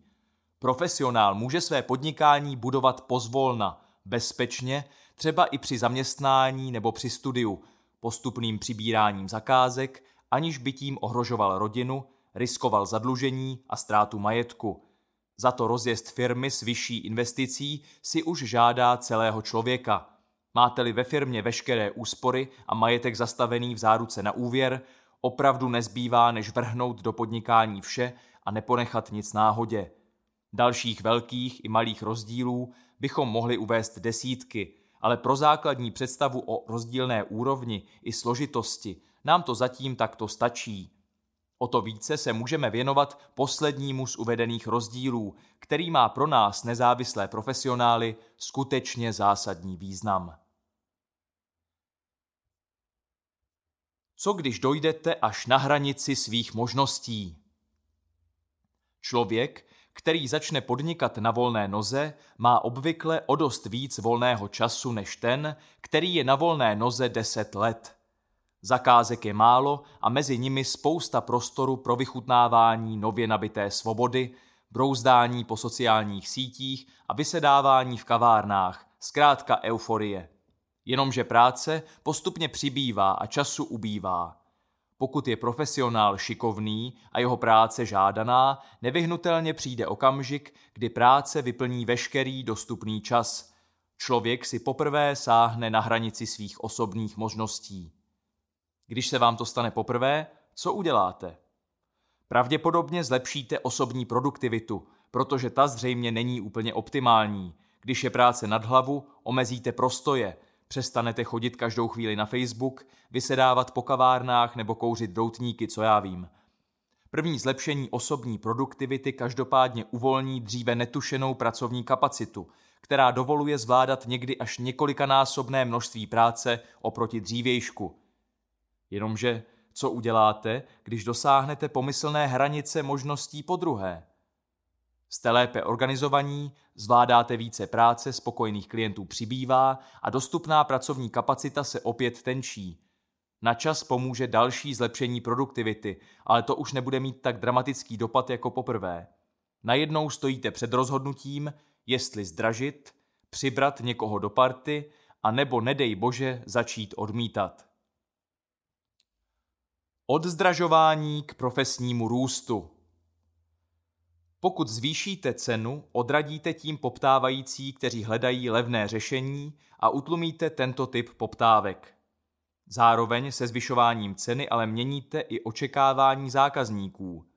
Od maséra, který bere 200 korun za hodinu masáže, jistě nebudu čekat totéž jako od mistra masáže, který si účtuje 900 korun. A když budu platit studentce za překlad návodu stovku za normostranu, přimhouřím oko nad překlepy – které nestrpím u překladatelky s taxou 600 korun za stranu překladu výroční zprávy. Cena ovlivní nejen to, kolik práce budete mít, ale také jaká ta práce bude. Pokud výrazně zvýšíte cenu, spokojení klienti pravděpodobně neutečou, ale o to více vás budou poptávat na odbornější činnosti, na které už levnější kolegové nestačí, a o něco více si budou kvalitu vaší práce hlídat – Každý zákazník se snaží hospodárně vynakládat zdroje, které má. Zvyšováním ceny tedy nejen, že vytváříme tlak na omezení poptávky po levné práci, ale zároveň tím stupňujeme očekávání klientů. Pleteme si na sebe byč. A ano, abychom těmto vyšším nárokům se ctí dostáli, nutí nás to dále se profesionalizovat, vzdělávat, zlepšovat, specializovat a profesně růst – Cenový tlak formuje profesionály mnohdy lépe než jiné vlivy, protože většina z nás chce dělat zajímavou práci za slušné peníze a ne se někde lopotit rutinou za stovku na hodinu. Profesionál má tedy eminentní zájem na udržení dosažené životní úrovně a podnikání kroků, které tuto pozici upevňují a dále zlepšují. Ve vlastním zájmu tedy usiluje o to, aby byl pro své klienty co největším přínosem a nesklamal jejich důvěru. Od expanze k manažerské práci a zpět. Co se stane, pokud si profesionál zvolí druhou cestu a přibere někoho do party? Pravděpodobně se bude snažit udržet nebo možná i snížit cenu při současném navyšování produkční kapacity. Přijme další pomocníky, členy týmu či dokonce stálé zaměstnance – Profesionál, který se takto rozhodne, bude dělat více manažerské práce a méně té odborné. Pokud se pracovní tým ustálí a se zákazníky budou komunikovat i ostatní jeho členové, bude to podnikatele nutit zastřešit tuto novou týmovou strukturu nějakou jednotnou identitou či značkou. Jinými slovy, jde o posun k firemnímu stylu podnikání. Zde to samozřejmě podávám poněkud zjednodušeně, protože v praxi může profesionál zvyšovat cenu zároveň s mírným navyšováním kapacity. Jde tedy hlavně o to, která tendence převládne. Ukázkovým příkladem mezního podnikání je třeba má klientka Zuzana Bílková, která koupila a zachránila manufakturu na výrobu vlněných přikrývek v rodných Beskydech. Ale jakmile se stala krajským živnostníkem roku, její občanské jméno se stalo mediálně i regionálně známějším než značka Batex. Celé podnikání stojí a padá s jejím elánem, byť ji kolegyně a šičky vydatně asistují. Profesionál může také nedělat nic, pokud je poptávka dlouhodobě stabilní. Takový vývoj však není příliš pravděpodobný, protože freelancer, který má spokojené vracející se zákazníky, kteří jej dále doporučují, je logicky stále žádanější. Musel by v nějakém ohledu selhávat nebo růst proti klesajícímu trhu, aby byla poptávka setrvale stabilní. Spíše je běžné, že dokud je profesionál nadprůměrně schopný, nabaluje na sebe stále více práce, protože nespokojení zákazníci v jeho dosahu k němu utíkají od méně schopných konkurentů. Pokud pak přestane stíhat a neudrží kvalitu, lidé si to řeknou a poptávka zeslábne. Ale to samozřejmě nechcete. Profesionál také může reagovat na zvyšující se poptávku prostým odmítáním dobrých zakázek. To je však krátkozraké, protože i u žádaných profesionálů to může zmrazit tok doporučení. Ten je sice výborný, ale jdi za někým jiným, protože permanentně nestíhá a vůbec nebere nové klienty ani za dobrý peníze. Což může být opravdu problém, pokud si to lidé myslí, i když ten čas už dávno máte. Občasné odmítání není problém, ale dojde-li opakovaným odmítáním relevantních a solidně placených zakázek ke zmražení poptávky, může vás to v budoucnu stát třeba i stovky tisíc na ušlých příjmech. Znám několik špičkových profesionálů, kterým se to stalo a trvalo jim pak rok až dva tok doporučení obnovit. Dnes neodmítají, ale za to se naučili zatraceně obratně vyjednávat o ceně s ohledem na zbývající časovou kapacitu. Tuhle chybu neudělá rozumný podnikatel dvakrát. Dvě lepší řešení tedy jsou růst buď v odbornosti a ceně jako nezávislý profesionál, anebo růst v produkční kapacitě a vydat se firemním směrem. Nedá se říci, že by jedno bylo lepší než druhé. Někdo nemá rád manažerskou práci a miluje svou profesi, proto chce raději růst jako nezávislý odborník. Jiný naopak vidí příležitost v obchodní expanzi a sází na budoucí úspěch s růstem celkového výnosu pod firemní střechou. V zahraničí, kde je rozjezd firemního podnikání jednodušší než u nás, inklinuje nezanedbatelná část freelancerů k další expanzi. Například ve starším průzkumu The Freelance Statistics Report z roku 2008 uvedla polovina z celkových 3700 respondentů, že by chtěli dále expandovat, zatímco v našem českém průzkumu z roku 2015 uvedlo takto jasný záměr sotva 15 respondentů. Volná noha je rozhodně solidním odrazovým můstkem k většímu podnikání, ale pokud tomu legislativa nepřeje, spousta lidí raději zůstává na volné noze.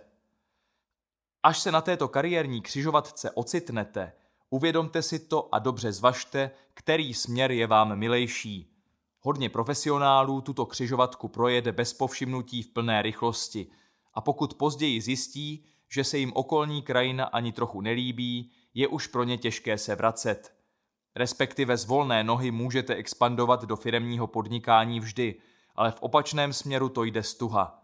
Zredukovat rozvětvený agenturní či firemní biznis zpět na osobní podnikání trvá řadu let. Opětovné dosahování hranice osobních možností tvoří vždy jakousi křižovatku mezi odborným růstem a firemní expanzí dále do budoucna. Mnohé úspěšné firmy, agentury či studia vznikly tak, že schopný profesionál kolem sebe začal nabalovat stále větší objem práce a postupně expandoval do firemního podnikání. Reklamky, právní či vývojářské firmy vznikají takto běžně. Nezávislí profesionálové se rozšiřování svého týmu taky nebrání, ale jen v rozumné míře a na rostoucí poptávku reagují primárně cenou. Každý biznis si žádá své know-how. Už jen z uvedeného srovnání běžného profesionála a firmy je zřejmé, že jejich podnikání bude vyžadovat docela jiné know-how, má-li být úspěšné. Většina freelancerů nepotřebuje vědět téměř nic o personalistice, skladové evidenci, kontrolingu, zajišťování bezpečnosti práce a podobně. Platí to na všech úrovních. Majitel malé firmy s pěti zaměstnanci by téměř jistě nedokázal efektivně řídit větší fabriku a pan továrník by asi zase nebyl úspěšný CEO nadnárodní společnosti, natož pak vizionář garážového startupu. Technologické startupy jsou tak trochu svět sám pro sebe, s úzkou vazbou na venture kapitál a orientací na velmi rychlý růst, který pak zase vyžaduje jiný styl managementu. Ředitel fabriky tedy řeší úplně jiné problémy než startup. I když má veřejnost tendenci házet veškeré podnikání do jedné krabice, nebo v lepším případě do dvou, pro drobné a velké podnikání, ve skutečnosti jsou podnikatelských kategorií desítky a každá vyžaduje částečně jiné know-how, odlišný set znalostí a dovedností. Studujte svou tržní niku, ať jste v ní jako doma. A nemusíme hned srovnávat freelancery s korporacemi, aby bylo jasné, že každé podnikání si žádá své. V schématu relativní složitosti podnikání najdeme hned dvě kategorie individuálního podnikání, které vyžadují výrazně odlišné know-how než běžné podnikání na volné noze.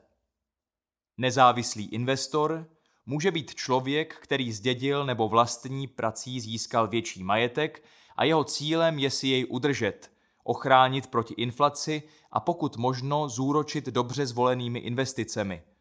Ať už to budou akcie, nemovitosti, cené sběratelské předměty, umění, P2P půjčky nebo cokoliv jiného do investičního mixu, bude takový investor potřebovat investorské know-how a kvalitní informace. Zároveň jej asi nebude tolik pálit každodenní produktivita nebo cenotvorba služeb. Pro svou činnost bude potřebovat zásadně odlišné vědomosti.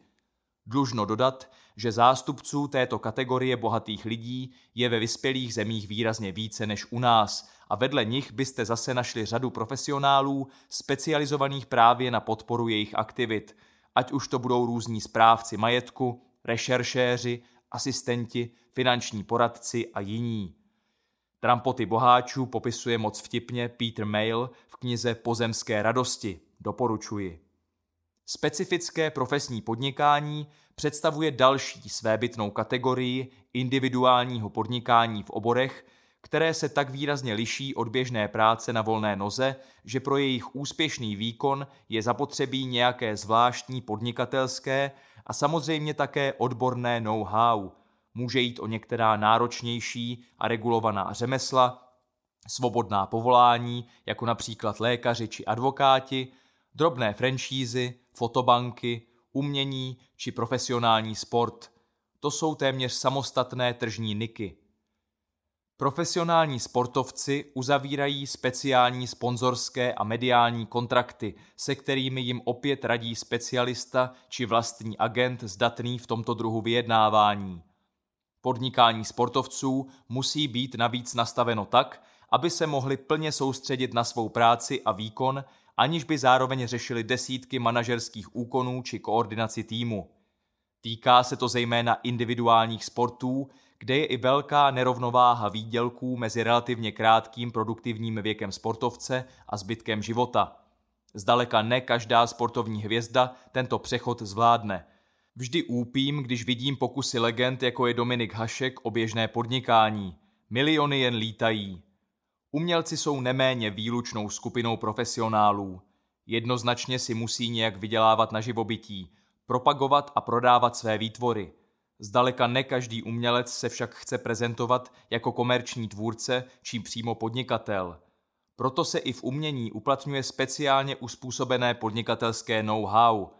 U výtvarných umělců může být zásadní spolupráce se zkušeným galeristou, u spisovatelů zastupování literárním agentem a každé jedno další umělecké odvětví se vůči trhu staví trochu jinak a po svém. O něco jednodušší je situace kreativních profesionálů, u kterých převládá komerční tvorba nad tou uměleckou. V Česku se podpoře těchto freelancerů věnují třeba Michael Petrus nebo Tomáš Sobel. Angličtině navíc snadno dohledáte desítky knih a online zdrojů pro nezávislé ilustrátory, kreslíře, spisovatele a podobně. Můj oblíbený blog je Lateral Action básníka Marka McGuinnesse, dnes úspěšného business kouče umělců a kreativních profesionálů. Každý ví, že William Shakespeare byl největším anglickým píšícím autorem. Víte však, že byl rovněž velmi úspěšným podnikatelem? Mladý Shakespeare opustil rodné venkovské městečko Stratford nad Avonou, aby hledal štěstí v Londýně. Podobně jako spousta jiných podnikatelů, ani on se nemohl opřít o rodinné bohatství či univerzitní vzdělání. Krutce měl pouze svůj talent, ctižádost a nesmírnou pracovitost píše McGuinness v článku Podnikejte jako Shakespeare. Během své kariéry ve velkém městě se stal podílníkem divadelní herecké společnosti jménem Služebníci lorda kancléře. Ta se i v nemilosrdném konkurenčním prostředí anglické scény prosadila jako nejslavnější a nejúspěšnější divadelní společnost v zemi.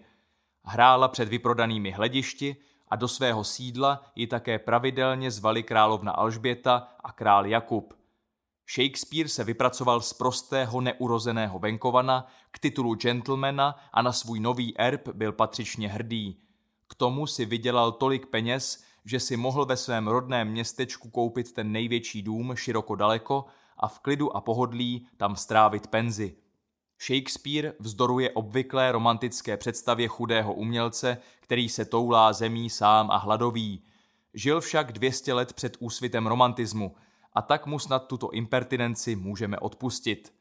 Brnká McGuinness na nerv nereálným představám o nekomerční dobročinnosti v umění a v zápětí zahajuje kanonádu podnikatelských typů inspirovanou Shakespeareovskou legendou.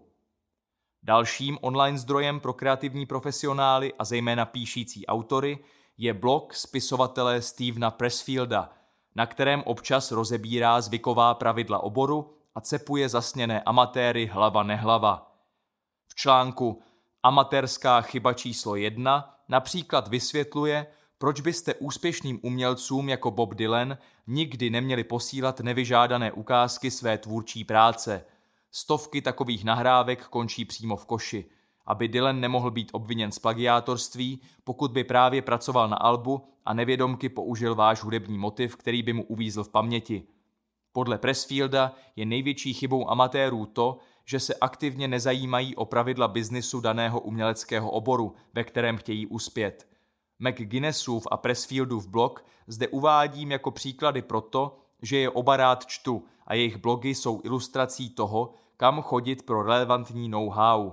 Kvalitních zdrojů a knih pro většinu tržních nik najdete v angličtině spoustu a občas i něco v češtině, zejména když vaši kolegové publikují. Univerzální podnikatelské know-how neexistuje. Podnikatelské know-how se tedy nejenže liší mezi biznisy, jejichž magnitudy velikosti se dramaticky různí, ale liší se také mezi jednotlivými obory. To je zásadní poznatek. V našem nejlepším zájmu je přednostně vyhledávat a vstřebávat know-how vysoce relevantní k našemu podnikání, tedy k podnikání na volné noze a k oboru, v němž působíme. Vše ostatní musíme ve vlastním zájmu buď ignorovat, anebo správně interpretovat – prosívat přes inteligentní síto zkušeností za pochopení podstatných souvislostí či návazností. Máli nám být know-how ze vzdálené větve podnikání co platné, musíme je umět adaptovat. Podobně jako když hudebník transponuje skladbu pro úplně jiný hudební nástroj a tóninu. Vezměte si třeba oblíbené novinové přílohy ve stylu 30 podnikatelských rad od 30 úspěšných podnikatelů – Mohou to být skvělé rady od velmi úspěšných lidí, ale ne každá vám zabere, když podnikají v různých oborech. Jeden vlastní miliardový biznis a druhá šicí dílnu na výrobu klobouků. Kopřivku přece taky nebudeme léčit jako zlomeninu. A totéž se týká i knih, které jsou často zaměřeny primárně na firemní biznis. Dobré know-how, uplatněné na úplně špatném místě, je jednou z nejčastějších podnikatelských chyb, s jakými se u nezávislých profesionálů setkávám. A jsou to chyby s nedohlédnutelnými následky. Asi jako když naroubujete jabloň na rybíz a čekáte, co to udělá. Nedávno jsem se například setkal s příkladem profesionála, který stavěl weby, ale zákaznickou podporu přenechával jiným volnonožcům. Navenek to působilo solidně, trochu ve stylu firemního outsourcingu. Fakticky však nebylo nikde řečeno, kdo nese dále za web zodpovědnost. A když se pak objevil problém se zákazníkem, dali od něj obě strany ruce pryč. Tento profesionál tedy vytvořil iluzi kvalitní zákaznické podpory ve firemním stylu – ale už mu nedošlo, že takový oslý můstek nemůže existovat a obstát mimo firmu, protože nemá oporu v zákoně a bez perfektní smluvní podpory neunese váhu případného sporu. Výsledkem byl extrémně naštvaný zákazník a poškozené dobré jméno. To vše navzdory snaze aplikovat zdánlivě relevantní firemní know-how ve prospěch zákazníků. Chyba lávky, tedy můstku. Jak vidíte, ani čisté úmysly vám nepomohou, když nevíte, co přesně děláte. Proto přemýšlejte hluboce, než začnete běžné firemní know-how uplatňovat na volné noze. Jiný případ, který mě zaujal, se týkal také webového vývojáře. Najal si obchodního zástupce, aby prodával jeho služby. Ten pak ale rozesílal e-mailem na všechny strany jeho jménem takové nesmysly, že nad tím zůstával rozum stát. Jeden z nich přistál i v mé poště – a jak jsem zjistil, zastupovaný profesionál vůbec netušil, jaké zprávy jeho vlastní prodejce rozesílá, ani že obsahují vedle vychloubání i četné odborné nesmysly. Byli dohodnuti na provizi z prodeje a dotyčný prodejce místo toho, aby prodával, jen poškozoval reputaci svého partnera. Opět šlo o dobrý záměr převzatý z firemní praxe – ale prakticky neaplikovatelný na volné noze, kde zákazník jaksi očekává, že bude komunikovat přímo s odborníkem, kterého si najímá, a ne s nějakým podržtaškou, který plete páté přes deváté. Tedy pokud nejste světově proslulá spisovatelka, kterou zastupuje literární agent, to je úplně jiná situace. Uvedené dva příklady tvoří ovšem jen špičku ledovce – s dalšími případy nevhodného ohýbání know-how se můžete setkat na každém kroku. Třeba u foodies ve výrobě drobných pochutin. Výrobce nadšenec ještě nemá ani pět platících zákazníků, ale už řeší brand, slogan, responsivní web a designové obaly, místo toho, aby se zaměřil na přímý prodej, zlepšování produktu i procesu výroby a značku budoval až před oslovením širšího okruhu zákazníků. Jinou častou chybou některých profesionálů je, že ačkoliv dělají výhradně sami na sebe, ve snaze získat nějakou tu konkurenční výhodu maskují svou činnost pod firemním názvem a ve výsledku to působí všelijak. Asi jako když se mravenec převleče za slona. Lidé si pak mezi sebou říkají, jmenuje se to Hercules Group, ale je to nějaký Pepa Antoníček odvedle ze vsi. Ale já to chápu.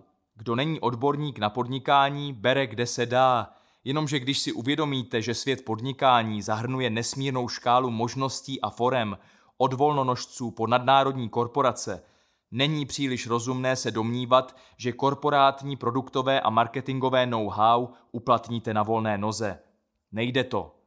Vybírat si vhodné know-how je základní návyk, který byste si měli vytvořit, chcete-li předejít množství závažných chyb a plítvání zdroji. Nejsou to chyby, které vás zničí ale zaručeně vás svedou z cesty. Ze zkušenosti jsem už trochu skeptický ke schopnostem běžných freelancerů přizpůsobovat si know-how určené pro jiné oblasti podnikání. Nejde jen o samotné postupy, ale také o dovednosti, které se k nim vážou. Firemní praxe běžně využívá pokročilé schopnosti celého týmu, zatímco na volné noze pak musíme většinu kroků zvládnout sami, nebo v lepším případě řídit vlastní tým – což zase vyžaduje manažerské dovednosti.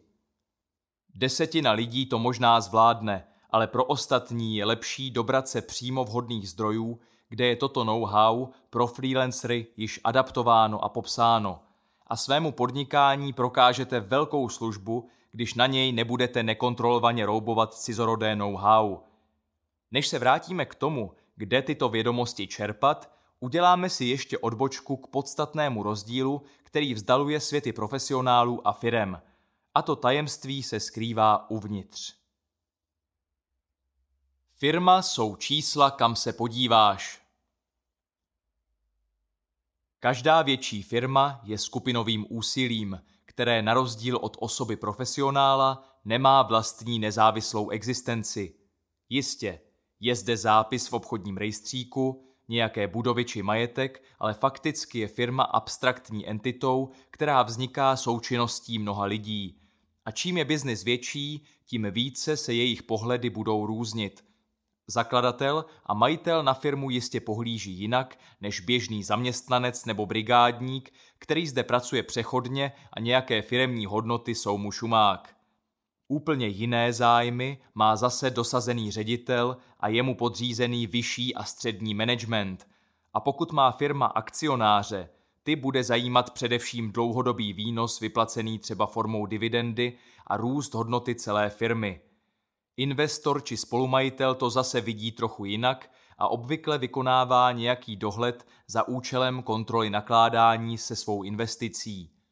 Do činnosti firmy ovšem mohou mluvit i odbory, významní zákazníci či dodavatelé, strategičtí partneři, stát a jeho instituce, dokonce i místní komunita či občanští aktivisté, pokud firma nějak působí na prostředí, ve kterém podniká. A protože individuální pohledy všech těchto lidí a zájmových skupin se dramaticky různí, nebo jsou dokonce zcela protichůdné, na pocity se zde nehraje. Aby se všichni tito lidé rozumně domluvili, převládá ve firemním podnikání jednoznačně řeč čísel. Ta dává dialogu zúčastněných stran rozumný, objektivní základ a umožňuje dosažení racionální dohody navzdory protichůdným pohledům a zájmům. Takže když pak třeba Škodovka dosáhne rekordního zisku, hned se ozvou odbory a na základě tohoto objektivního měřítka žádají navýšení mest nebo jiné výhody pro zaměstnance. To je racionální a fair. Ve firmách se měří ziskovost, běh procesů, obrátkovost zásob, pracovní doba, mzdové indexy, bezpečnost práce, dopad na životní prostředí, úspěšnost manažerů, prostě vše, na čem se zúčastněné strany shodnou, že to má smysl sledovat. Nemluvě o požadavcích státu. Expert na cenotvorbu Václav Lorenz to v našem rozhovoru o obchodním vyjednávání s korporátními klienty vyjádřil takto. Jedna hrozně důležitá věc je, že musíš být schopný už na začátku nebo v průběhu prodejního procesu kvantifikovat dopady toho, co děláš. Ve chvíli, kdy nedokážeš říct, podívej se, tobě to přinese tohle a tohle, tak co vlastně ukazuješ? Ukazuješ, že na konci bude nějaká prezentace a chceš za to nějaké peníze. Ale takhle to nefunguje, protože klient, i když ti věří, musí už na začátku ve firmě obhájit, proč chce ty peníze vydat a dát tam tu pověstnou hlavu na špalek. Takže jsem se naučil i zákaznickou spokojenost kvantifikovat penězi, protože peníze jsou v konečném důsledku jediná měřitelná hodnota. Firmy hovoří řečí čísel, i proto je většina firm orientována na výkon a růst. Je to logický důsledek takto postaveného firemního dialogu. Čím více se budeme čísly zabývat, tím více nám bude záležet na tom, aby byla dlouhodobě co nejlepší a nezhoršovala se. Dobrá společnost je něco jako dokonale vytuněný a promazaný stroj, který podává stabilně vynikající výkon, aniž by docházelo k výpadkům a nadměrnému opotřebení součástek. Ano, jednou za čas projde soustrojí modernizací, ale v zásadě je to maximálně funkční celek. Jako malou odbočku bych zmínil dvě pozoruhodné výjimky z pravidla – už více než 100 let se objevují pokusy nahradit toto materialistické řízení firem čistě hodnotovými modely, které předpokládají, že všechny zúčastněné strany mohou být dlouhodobě v názorovém souladu. Kibuci a socialistickými družstvy počínaje a takzvanými svobodnými firmami konče. Jde o jistě zajímavou filozofii, ale zatím bez přesvědčivě replikovatelných výsledků. Tržní podíl demokraticky řízených firm se pohybuje v tisícinách procenta, což svědčí o slabé efektivitě tohoto způsobu řízení. Volný trh je netečný vůči osobním preferencím. Můžete hlásat a prosazovat, co chcete, ale nakonec se dlouhodobě prosadí jen efektivní inovace. Automobil, počítač, mobil, internet, procesní nebo projektové řízení, to vše byly a jsou inovace poskytující jasnou konkurenční výhodu. Zákon efektivity platí beze zbytku také pro styly a metody řízení. V článku Svobodné firmy kontra volný trh se této problematice věnuji podrobněji a vedle zdrojů, které se tento styl řízení snaží propagovat, rozhodně doporučuji číst i kritičtější pohledy. Vyvážený poměr stinných a světlých stránek nabízí třeba D. Hock v knize One from Many, Visa and the Rise of Chaotic Organization z roku 2005. Ano, Visa byla svobodná firma. Výrazně životaschopnější inovací je, zdá se, takzvané sociální podnikání, u nás reprezentované například sítí coworkingů, Impact Hub a desítkami dalších projektů. Cílem sociálního podnikání není tvorba zisku jako u běžného podnikání, ale nějaké hodnoty či obecného prospěchu. Případný zisk je reinvestován do dalšího rozvoje. Opět jde o alternativu ke konvenčnímu kapitalistickému podnikání, která však využívá jiné know-how a postupy blízké klasickým neziskovkám. Pokud vás sociální podnikání láká, doporučil bych oslovit specializovaného poradce či mentora, nejlépe přímo z nějaké úspěšné sociální firmy v tom též oboru. Součástí jejich poslání je šířit osvědčené know-how pro co největší obecné blaho a spíš než s tajnůstkářstvím se setkáte s ochotou a sdílením zkušeností, zdrojů a kontaktů na osvědčené lidi, ať už jde o další konzultanty, lektory či mentory. Navzdory těmto a jiným výjimkám zůstává drtivá většina firem na volném trhu orientována především na výkon a zisk už jen proto, že je k tomu tlačí konkurence ukrajující ze ziskových marží. Firmy musí vyvažovat vnější i vnitřní tlaky a zejména větší firmy tak ve vlastním zájmu analyzují sami sebe do nejmenších měřitelných detailů. Výsledkem je lepší řízení, vyšší výkon a kompromis zúčastněných stran, jakkoliv nemusí být té či oné straně vždy po vůli. Pocity nezměříš. Jako profesionálové na volné noze máme nepopiratelnou výhodu v tom, že vedle měřitelných ukazatelů můžeme své podnikání řídit na základě subjektivních pocitů, ať už si o tom myslí kdo chce, co chce. A nejenže můžeme, my to děláme v míře vrchovaté. Na předních příčkách výhod práce na volné noze, uváděných v průzkumech, překvapivě nenajdete peníze a materiální zajištění, ale čistě pocitové hodnoty jako nezávislost, flexibilita a svoboda, možnost být svým pánem a dělat, co mě baví. Finance tam jsou ovšem také, ale níž. A když se nezávislých profesionálů sami zeptáte, v čem spatřují výhody svého stavu, překvapí vás pestrost jejich odpovědí. Někteří vyzdvihují pocit naplnění z dobře odvedené a nešizené práce, jiní zase nikým nezbrzděný profesní růst, učení se novým věcem nebo reputaci a s ní související uznání v místní či odborné komunitě. To jsou všechno věci, které těžko změříte, ale je možné je cítit a prožívat. Existuje řada oborů a profesí, jako je třeba knižní překladatelství či ilustrace, v nichž nejsou profesionálové nijak zvlášť vysoce honorováni, ale svou práci milují a setrvávají u ní, i když by mohli být za jiné komerční zakázky mnohem lépe zaplaceni. Jejich práce jim poskytuje tak vysokou pocitovou hodnotu, že pro ní obětují část potenciálního výdělku. Možnost vyvažovat ve vlastním podnikání na volné noze pocitová a výkonnostní hlediska je obrovský luxus, který si nemohou dovolit ani mnozí majitelé firem, které ostatní zúčastněné strany tlačí do složitých kompromisů. Hezky to vyjádřil zakladatel špičkové digitální agentury Medio Interactive Jan Tichý v diskuzi po přednášce 15 důvodů, proč si nezakládat vývojářskou firmu. Na přímý dotaz z publika, jestli by do toho šel znovu, odpověděl otevřeně, že by se raději živil na volné noze jako konzultant a podnikal by na své dobré jméno.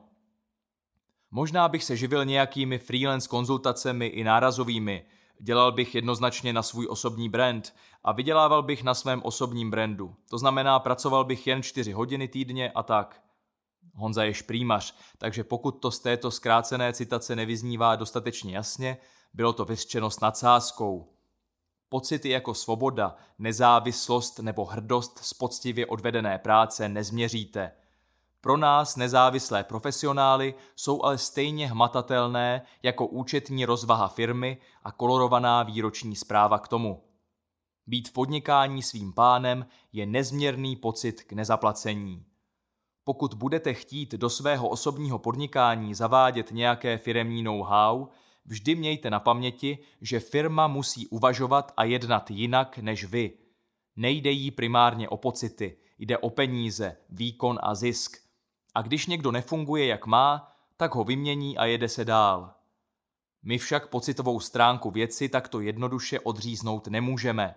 Naopak, v našem bytostném zájmu je žít vyrovnaný a spokojený život, v němž jsou vývoj našeho podnikání a životní spokojenost v rovnováze. Proto musíme vyhledávat mnohdy až radikálně odlišné know-how než to, které používají ve svém podnikání firmy. Naše zájmy se mohou v některých bodech dotýkat či blížit, ale v mnoha dalších směrech musíme jít vlastní cestou. K čemu všemu může být dobrý účetní? Dospěli jsme tedy k tomu, že jako freelancři bychom měli ve vlastním podnikání upřednostňovat know-how určené právě pro podnikání na volné noze a ideálně se týkající i přímo našeho oboru. Pokud jde o administrativní a daňově právní rovinu podnikání, doporučuji kombinovat několik nezávislých zdrojů – Základy podnikání OSVČ a živnostníků jsou po této stránce srozumitelně pro lajky popsány na oficiálním portálu businessinfo.cz či na nezávislém webu jakpodnikat.cz, kde vedle stručně zhrnutých informací najdete i velké diskusní fórum. Použitelné vzory smluv a právních dokumentů zapakatel nebo dokonce zcela zdarma nabízí legito.cz.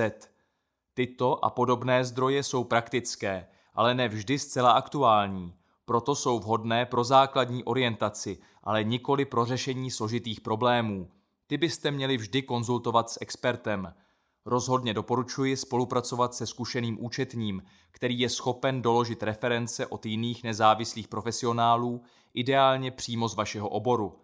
Dostanete pak nejen kvalitní službu, ale také řadu praktických oborových typů jaké podmínky je rozumné připsat na fakturu, jak fakturovat do zahraničí, jaká je obvyklá výše záloh, jak účtovat náklady za domácí dílnu, auto a podobně.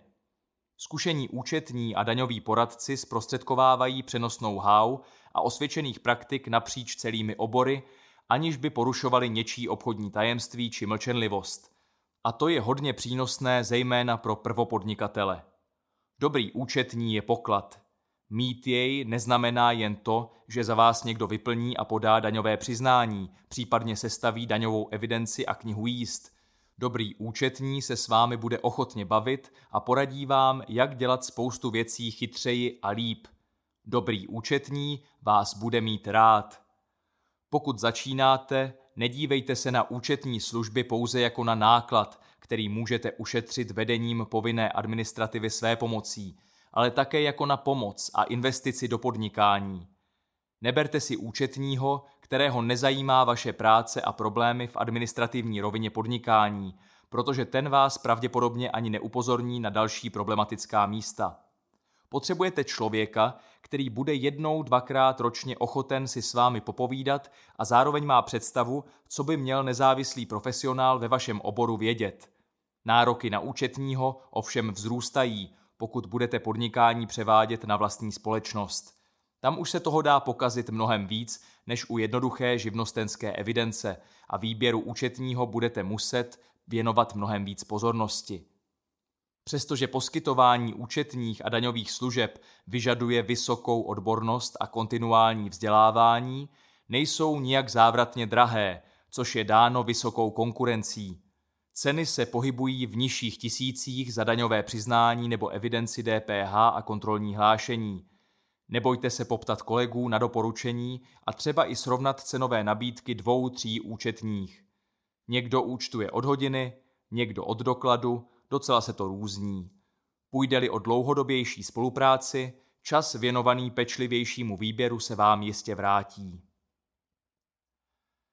Kam jít pro radu?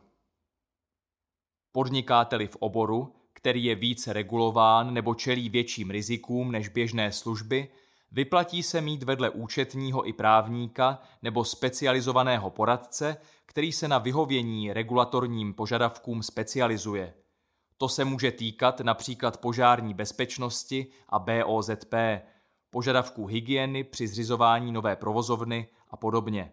Na to všechno jsou specialisté. Právní a poradenské služby mohou být až řádově dražší než služby účetních, takže vybírejte opatrně a rozhodně se ptejte na reference, které si případně můžete i ověřit. Je spousta solidních právníků, kteří nejsou drazí. Na freelancery se specializuje třeba poradenská společnost Simple Tax Michala Hanicha, která pokrývá účetnictví, daně i právo. V případě všech těchto expertis přitom platí, že zkušený konzultant je k nezaplacení a natrefíte-li na správného člověka, ušetří vám byť i jen hodina poradenství spoustu budoucích starostí. Obecně doporučuji konzultovat hlavně ta rozhodnutí, u nichž vidíte větší rizika nebo která mohou ovlivnit vaše podnikání a život na dlouhé roky dopředu.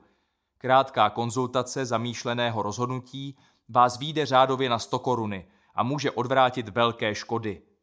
Výběr právníka je podle mne o něco jednodušší díky tomu, že vedle osobních doporučení je zde i nějaká regulace ze strany státu a tuto profesi nemůže vykonávat každý. Podstatně horší je to s poradci v nijak neregulovaných oborech, kde je pak mnohem snažší někomu naletět. Poradím vám ale jeden trik, který funguje mezi námi poradci. Hledejte poradce, kterého doporučují jeho kolegové konzultanti, ideálně z oboru. Ti totiž asi nejlépe dovedou posoudit jeho odbornost a kvalitu práce, zejména pokud se občas potkávají na poradenských zakázkách. Taková doporučení jsou už určitou zárukou, že daný poradce své práci rozumí. Pro začátek můžete hledat pomoc na webu poradci.cz, kde najdete mnou spravovaný seznam poradců, které doporučují ostatní nezávislí poradci. Postupně jej budu rozšiřovat, aby pokryl co nejvíc oborů. Důležitější je pro mne kvalita než množství a nekvalitní zájemce odmítám. Základní poradenství pro podnikání poskytuje i stát prostřednictvím zmíněného portálu businessinfo.cz, kde můžete položit i svůj dotaz. Sítě živnostenských úřadů, pokud narazíte na ochotného úředníka, což není vzácné, a takzvaných jednotných kontaktních míst, jejichž úkolem je poskytovat podnikatelům potřebné informace pro zahájení podnikání v rámci České republiky a Evropské unie. Ke zkušeným a nepříliš drahým poradcům se občas můžete dostat i skrze členství v místní hospodářské komoře. V některých krajích funguje komora jako ochotný styčný bod mezi podnikateli a různými experty či znalci – Některé můžete najít i prostřednictvím evidence znalců a tlumočníků na serveru justice.cz s přehledným řazením podle oborů. Jak je důležité míti mentora? Poradenství je běžná služba, jejímž prostřednictvím pumpujete do svého podnikání osvědčené know-how a inteligentní doporučení jiného experta – to je přínosné, zejména v oborech, které jsou vám vzdálené, jako je účetnictví, právo, technologie a podobně. Ale není až tak běžné najímat si poradce z vlastního oboru. Ačkoliv i to může být schůdná varianta, pokud zkušenější kolega poradenství nabízí a vy právě začínáte. V rámci oboru je častější mentorování, tedy že zkušený profesionál nějak vede či inspiruje juniorního kolegu. Mentorování spočívá v neformálním předávání zkušeností a know-how, včetně různých triků a zvyklostí, které zkušení profesionálové znají, ale téměř nikdo o nich veřejně nemluví a nepíše. Jako začátečníci se k nim musíme složitě dopracovat. Zatímco v minulosti tento přenos zkušeností probíhal přirozeně a samovolně z mistra učitele na žáka, dnes je odborné vzdělávání doménou škol a institucí a není samozřejmé, že by profesionál měl svého osobního mentora. I proto se stává, že absolvent studia sice získává přehledně systematizované odborné znalosti, ale zároveň takřka nulový vhled do vlastní podnikatelské praxe, o podnikání na volné noze ani nemluvím – když už, tak české školství, instituce či státem dotované programy podpory podnikatelů logicky upřednostňují firemní podnikání či startupy. Freelancer, aby pak chodil pro radu jinam, jenomže za kým a jak. Za svůj život jsem měl několik mentorů a každý z nich nějak ovlivnil mé podnikatelské myšlení i způsob, jakým pracuji. Mentor není poradce. Mentor je člověk, profesionál, který je dále než my a ke kterému tak trochu vzhlížíme, protože jeho práce nás inspiruje a podněcuje k usilovné činnosti a růstu. Zároveň by to měl být někdo, kdo nám může být nejen odborným, ale také morálním vzorem, někým, kdo inspiruje tu nejlepší možnou podobu našeho budoucího já. Duše v tom hraje svou úlohu a věřte mi, nechcete mentora, který z vás udělá horšího člověka, i kdyby byl úspěšný sebevíc. O svých mentorech veřejně nemluvím, snad je to tím, že tyto vztahy jsou pro mne svým způsobem posvátné, ale pro vás udělám výjimku. Můj první mentor mě totiž inspiroval k tomu, abych šel na volnou nohu. Je to můj kamarád, který napsal a přeložil řadu knih pod pseudonymem Martin Gato. Četl jsem jeho sbírky povídek, skrze které jsme se seznámili a skamarádili té době jsem neznal nikoho, kdo by byl na volné noze jako on. Ohromilo mě, jakou volnost a nezávislost mu to dává a já si asi poprvé uvědomil, že podnikání může vypadat i jinak. Dodalo mi to kuráž nějak začít. Martin není klasický volnonožec, natož podnikatel, ale spíš mystik, cestovatel a umělec, který rád své úvahy sepisuje. Vždycky se bavíme hlavně o cestování a o knížkách. Na volnou nohu přišla řeč jen výjimečně mezi řečí. Spíš jevil zájem, než že by mi přímo radil, co mám dělat. To je role poradce, nikoli mentora. Pro mne bylo důležitější znát osobně aspoň jednoho člověka, který žije a pracuje tak, jak bych to chtěl jednou mít i já. A myslím, že dnes zase sehrávám já tuhle úlohu pro pár kolegů v mém okolí. Je to přirozené a je to fajn. Není to nic formálního. Když chtějí, tak se mě zeptají na to, co zrovna řeší a já odpovím, jak nejlépe dovedu. Role mentora je tedy neformální, ale důležitá. Poskytuje nám příklad a zároveň příležitost bavit se o věcech, které jiné lidi v našem okolí ani naše nejbližší nezajímají. A protože jde o soukromé spojení dvou lidí, může mentorování nabývat nejrůznějších podob. Někdo má za mentory rodiče v rodinné firmě, jiný zase podnikajícího partnera – Jeden volnonožec v rodině málo kdy zůstane osamocen, pokud se mu daří. Mentorování je výhodné pro obě strany. Přínos pro mentorovaného je zřejmý. Mentor se zase vžívá do role autority a získává důležitého spojence do budoucna. Lze se jistě setkat i s placeným mentorováním, ale to neformální a neplacené má paradoxně často větší hodnotu. Osobně bych asi nikoho neprosil, aby byl mým mentorem – Lépe tyto vztahy vznikají a fungují na základě společného zájmu, přátelství a sympatie, nikoli podle poptávky. Prvotním impulzem může být přečtení knihy, případně zaujetí něčí prací či přednáškou. Najděte si mentora, myslím to vážně. Je to jedna z těch věcí, kterou vám asi nikdo neporadí a sami byste se ji možná báli udělat. Nemusí to být zrovna oborová celebrita – Stačí zkušenější kolega, kterého obdivujete pro to, co dokázal. Pro mne jsou mentoři lidé, kteří mi otevírají daleké obzory, když zkoumám nové území. Snažím se jim za to revanšovat jinak, jak to jde, a vždy se nějaký vhodný způsob najde. A teď vůbec nejde o množství mých zkušeností. Učíme se všichni, neustále. Myslím, že nejlepší je takového člověka uctivě kontaktovat, vysvětlit, že začínáte podnikat ve stejném oboru, nebo vás zajímá, co dělá, a poprosit, jestli by vám byl ochoten někdy věnovat chvíli času a zodpovědět pár otázek nebo poradit do začátku. Při nejhorším vás odmítne, to se stává. Někteří lidé nemají čas, dávají přednost rodině nebo se prostě nechtějí dělit ani o elementární know-how pro začátečníky. V tom lepším případě se však možná dozvíte něco mimořádně cenného a přínosného. Slovo mentor vůbec nemusí zaznít. Klidně to může být váš profesní patron, tedy někdo, kdo nad vámi drží v začátcích ochranou ruku, na koho se můžete obrátit pro radu a kdo vám dodá kuráž, když máte zrovna slabší chvilku. A o takové chvilky není v začátcích podnikání nouze.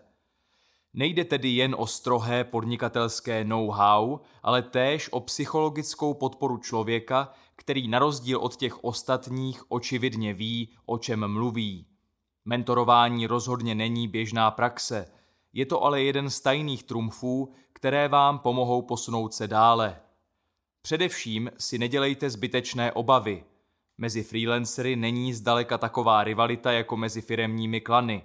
Převládá kolegialita, ochota spolupracovat, podporovat se a pomáhat si. A když budete mít štěstí, třeba se vám i nějaký mentor do začátku sám nabídne tak nonšalantně, jako Petra Větrovská Karlovi Rujzlovi, když šel v létě 2016 na volnou nohu. Tento krásný e-mail uveřejnil na blogu, takže si jej dovolím ocitovat a zvětšnit celý. Petra je úžasná. Ahoj Kájo, dnes si se stal freelancou a začíná ti nové, krásné období života. Tvůj pohled na freelancing se teď výrazně změní. Přestaneš si myslet, že freelancer celý den nic nedělá, že když nechodí do kanceláře, nemaká a když je mimo Českou republiku, tak je to zákonitě dovolená. Pochopíš, že freelancer defaultně nepřehrabuje prachy vidlema, tu hromadu prachů, pro které se moc nenadře. Brzo uvidíš, že freelancing je dost dřina. Musíš makat sám za sebe a musíš hodně makat sám na sobě. Nebude tu sice nikdo, kdo by dělal průsery, které ty budeš muset žehlit, to je skvělá výhoda. Jenže nebude tu ani nikdo, kdo by se staral o tvůj růst. To musíš sám. Nebude tu nikdo, kdo by to vzal za tebe, až budeš mít rýmičku nebo budeš chtít jet na dovolenou. Nebude tu nikdo, kdo by ti pomohl, až toho na tebe bude moc. Bude to drsný a budou fakt zlý chvíle. Ale věř mi, že tohohle životního kroku nebudeš litovat. A kdyby jo, vždycky s tím můžeš skončit, vrátit se do zaměstnání nebo dělat něco jiného. Můžeš cokoliv, co budeš chtít, protože teď tě čeká období, kdy snadno uděláš chybu ze strachu, z nejistoty. Tady máš takový freelancer best practices. Až nebudeš vědět, jestli tohle jo nebo ne, připomeň si tahle základní pravidla. Za prvé, nikdy nedělej nic pro prachy. I kdyby nebylo na chleba, neber zakázku, která by tě netěšila, frustrovalo by tě to a bloknul by si šanci a hlavu na práci, kterou opravdu dělat chceš. Za druhé, Nezapomínej na to, proč si na volnou nohu šel. Chtěl jsi žít život, nechtěl z prachy. Neprodej svůj volný čas, važ si ho, je to to nejcennější, co máš. Za třetí, drž se svých hodnot jako doteď, děláš to dobře. Nebuduj dementní brandýsek za každou cenu. Seš sám, nepotřebuješ moc, drž se kvality, kašli na kvantitu.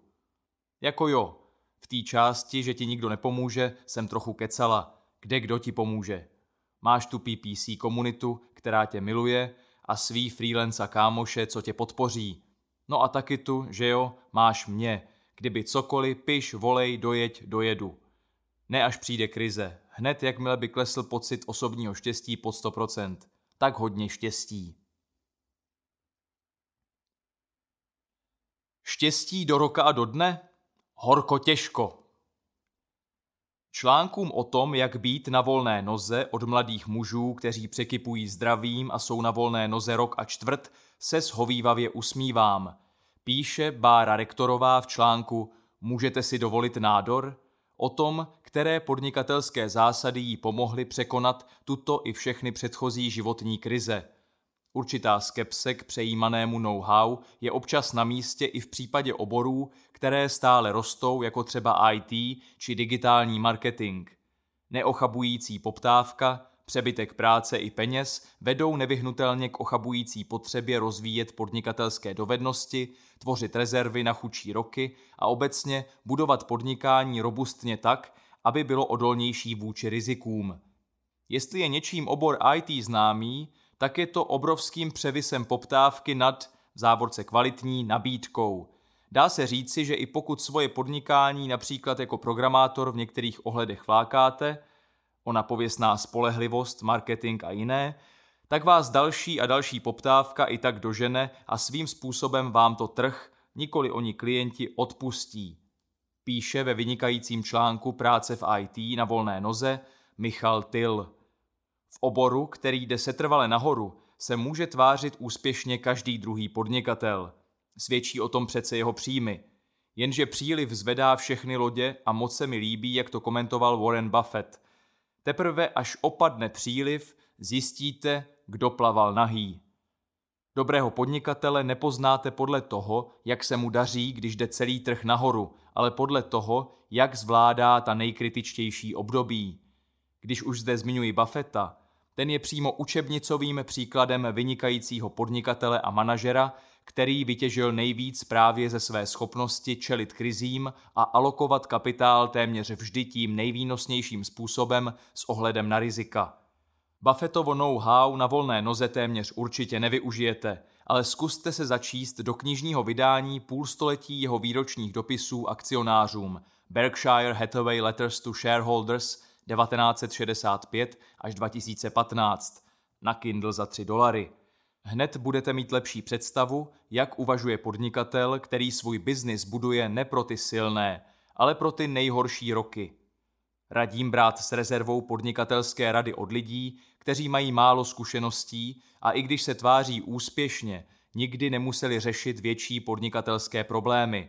Krátkodobý úspěch může být dílem náhody, příznivých tržních podmínek nebo i opravdových předností, ale to se právě pozná až s odstupem času.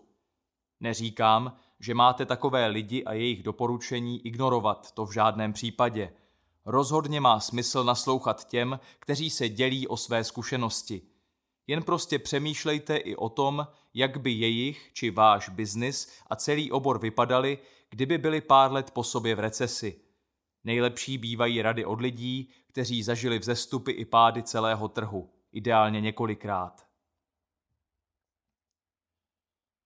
Blogy v záplavě obsahového spamu. Pokud tvrdím, že zdroje informací o podnikání si ve vlastním zájmu musíte pečlivě vybírat, na webu to platí dvojnásob. Číst se dá ledaco, ale na silné podněty pro svůj biznis narazíte poměrně vzácně.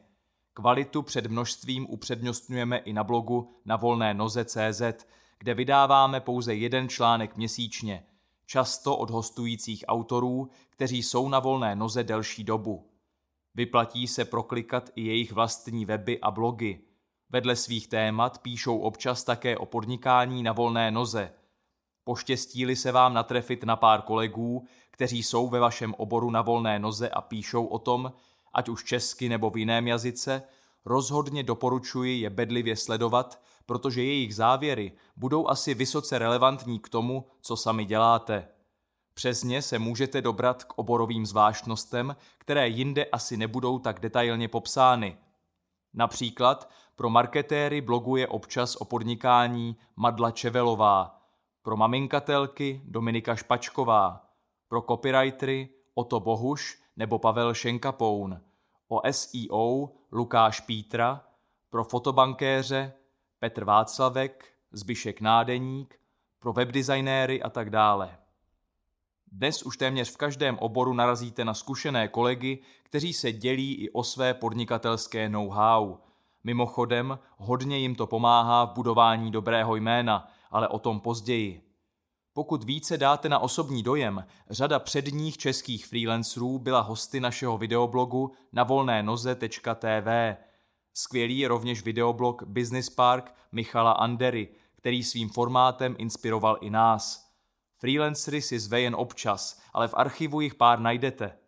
U velkých zahraničních blogů pro freelancery bohužel výrazně převládá kvantita nad kvalitou. Některé z nich doslova chrlí nekvalitní obsah. Deset rad, jak dělat to, pět kroků, jak dosáhnout tamtoho.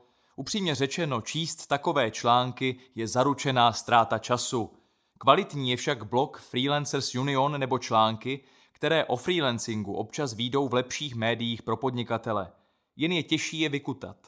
V rámci rešerše novinek pro naše sociální sítě na volné noze procházíme týdně řadu těchto serverů, včetně toho, co vyjede na Twitteru s hashtagem hashtag freelance a podobně. Chcete-li naše novinky odebírat, jděte na navolnénoze.cz lomeno o nás lomeno novinky lomeno a vyberte si jeden z kanálů. Občas se objeví opravdu hodnotný článek či tip, který rádi sdílíme, ale celkový poměr kvalita versus kvantita je tristní. Bombastické nadpisy, rádoby užitečné rady, jistě, avšak hodnoty pomálu. Při studiu internetového marketingu a vlastně jakéhokoliv oboru preferujte kvalitu nad kvantitou. Píše na svém blogu uznávaný digitální marketér a pořadatel fenomenálního marketing festivalu Jindřich Fáborský, který moc dobře ví, jak to na webu chodí. Co tím myslím?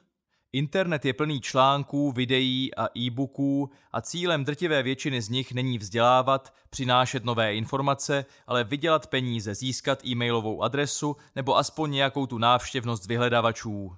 V mé firmě i na univerzitě pozoruji růst marketérů a všímám si, že se viditelně posouvají jen ti, kteří dokážou rozlišit přínosný obsah od obsahového spamu – jen ti, kteří studují kvalitní obsah a učí se od skutečných odborníků a ignorují 99% informací, které jsou bezcené, neaktuální či nepodložené blbosti. Stav, který Jindra popisuje, se bohužel týká i většiny zahraničních zdrojů pro volnonožce. Co tedy doporučuji? Pokud vám nestačí oborové blogy a redigovaný výběr obecných článků k podnikání na volné noze v našich novinkách, zkuste sledovat sítě a blog Freelancers Union. Ne všechny články jsou pro pokročilejší freelancery zajímavé, alespoň však máte jistotu, že cílem je opravdu pomáhat a nikoli spamovat reklamou. Na knihy jděte s rozumem. Zakladatelka Freelancers Union Sara Horovicová je autorkou knihy The Freelancers Bible z roku 2012, kterou doporučuji jako základní čtivo. Je sice zatížená americkými reáliemi, avšak její výhoda spočívá v tom, že je destilátem letitých zkušeností a setkávání se s nespočtem freelancerů. Jiné anglické knihy, pojednávající obecně o freelancingu, které najdete třeba na Amazonu, mi až tak přínosné nepřišly. Jsou obtěžkány toutéž angloamerickou optikou, ale většina postrádá sařin nadhled. Není divu, že žádná z těchto knih dosud nevyšla česky. Prostý překlad amerického know-how pro freelancery do češtiny nedává na řadě míst smysl. Co mi naopak přijde přínosné, jsou knihy pro freelancery v konkrétním oboru. Americký akcent je v nich dostatečně vyvážen oborovým vhledem. Sám mám doma řadu anglických knih pro nezávislé konzultanty a v každé jsem našel typy, které mi profesně i podnikatelsky pomohly. Jednoznačně přínosné jsou knihy o dílčích oblastech podnikání, jako je jednání s lidmi, prodej a podobně. Ty nejlepší, které jsou slučitelné s freelancingem, uvádím v této knize. Pokud jejich autoři mají Twitter, vlastní blog či newsletter, vyplatí se je sledovat, protože kvalitních zdrojů je málo a když už mistři pera jako Steven Pressfield nebo Cole Newport blogují, tak to stojí za to. Na Twitteru je možné sledovat desítky autorů kontinuálně. Všechny pozoruhodné knihy recenzuji stručně na svém čtenářském blogu coctu.cz, ale ještě více doporučuji podrobné knižní recenze Michala Kašpárka pro Finmac. Máme podobný vkus a Michal navíc neváhá rozepsat podrobně klíčové argumenty či doporučení, kvůli kterým byste si knihu koupili. Knihy mohou jít do velké hloubky a mnohem lépe předávají náročnější látku, proto jim osobně dávám přednost před kratšími blogy či podcasty. Ty ovšem mohou být také skvělé, zvlášť pokud objevíte podcasty přímo z oboru. Jako jeden příklad za všechny bych doporučil podcast pro kreativní profesionály Vaše jméno je vaše značka od Tomáše Sobela. Školení a kurzy pro freelancery Byly časy, a není to až tak dávno, kdybyste v Česku marně hledali nějaká odborná školení uspůsobená freelancerům. V záplavě firemních kurzů nebylo v zásadě nic, co bych volnonožcům mohl bez výhrad doporučit. Ale to se naštěstí už změnilo a bude ještě líp. Jednak vznikl vzdělávací portál Naučme se, který se zpočátku zaměřil na nízkonákladové vzdělávání a nadšeneckou výuku nejrůznějších dovedností, včetně těch, které se hodí ponejvíce právě freelancerům. Platforma se však ujala a postupně se přidávají i odbornější školení. S lektory se navíc takto můžete osobně seznámit a co začne jedním kurzem, se nakonec může rozvinout v pokročilejší spolupráci. Narůstá také počet přednáškových akcí pro freelancery. Namátkou v roce 2016 to bylo třeba tematické setkání Business Tuesday, velké věci na volné noze. Jehož záznam je na YouTube. A konečně mnozí nezávislí profesionálové začali vedle vlastní odborné práce školit. Právě jejich kurzy jsou pro freelancery nejlepší, protože vycházejí z vlastního poznání, co člověk na volné noze potřebuje. Spoustu vynikajícího podnikatelského know-how tak můžete prostřednictvím školení načerpat přímo od zkušenějších freelancerů. V současnosti doporučuji třeba školení G Suite, Google Apps od Pavla Mináře, školení projektového řízení od Miry Vlacha, školení Braň svou značku od Jindry Šulcové, školení Madly Čevelové Čarujeme s cenou, kurzy copywritingu Michel Loskot a školení Jak na sítě, které spolupořádá s Eliškou Vyhnánkovou. Základy podnikatelské administrativy začněte podnikat připraveni od Zuzky Bartuškové, kurzy podnikání na mateřské od Dominiky Špačkové, školení používáme Mac efektivně od Martina Světlíka a řadu dalších. Z větších vzdělávacích projektů pak třeba Digisemestr Jindry Fáborského o digitálním marketingu nebo iCollege pod vedením Petra Koupského o podnikání na internetu. Mé školení podnikání na volné noze se koná co čtvrt roku a bylo inspirací pro tuto knihu. Buďte vybíraví a berte jen to nejlepší. Výlučné tržní postavení nezávislých profesionálů je dáno relativní jednoduchostí a flexibilitou, s jakou podnikají. Naším privilegiem je možnost zapojení pocitů do procesu rozhodování, což je zase předpokladem pro dlouhodobější spokojenost a úspěšnost. Člověk na volné noze může na tržní výzvy reagovat mnohem rychleji než těžkopádná firma. Může svižně proplouvat trhem a vyhledávat snáze ta nejchutnější sousta. No a pokud si ukousne ta větší, pak může postupně vyrůst ve velkou rybu. Podnikání je skutečně oceánem možností, sluných mělčin, nekonečných hloubek i členitých tržních nik, pro které musí být profesionál náležitě vybaven relevantním know-how. Nastínil jsem, kde je hledat a že by mělo plně odpovídat tomu, co děláte. V záplavě informací je klíčové naučit se takto myslet. Vybírejte si jen to nejlepší a ignorujte nebo prosívejte jemným sítem vše ostatní a ptejte se pravidelně kolegů, co jim funguje. Chyby, které vznikají uplatňováním nevhodného know-how, vás mohou hodně bolet. A nejde jen o peníze, jde o to nejcennější, co na volné noze máte. Jde o vaše dobré jméno.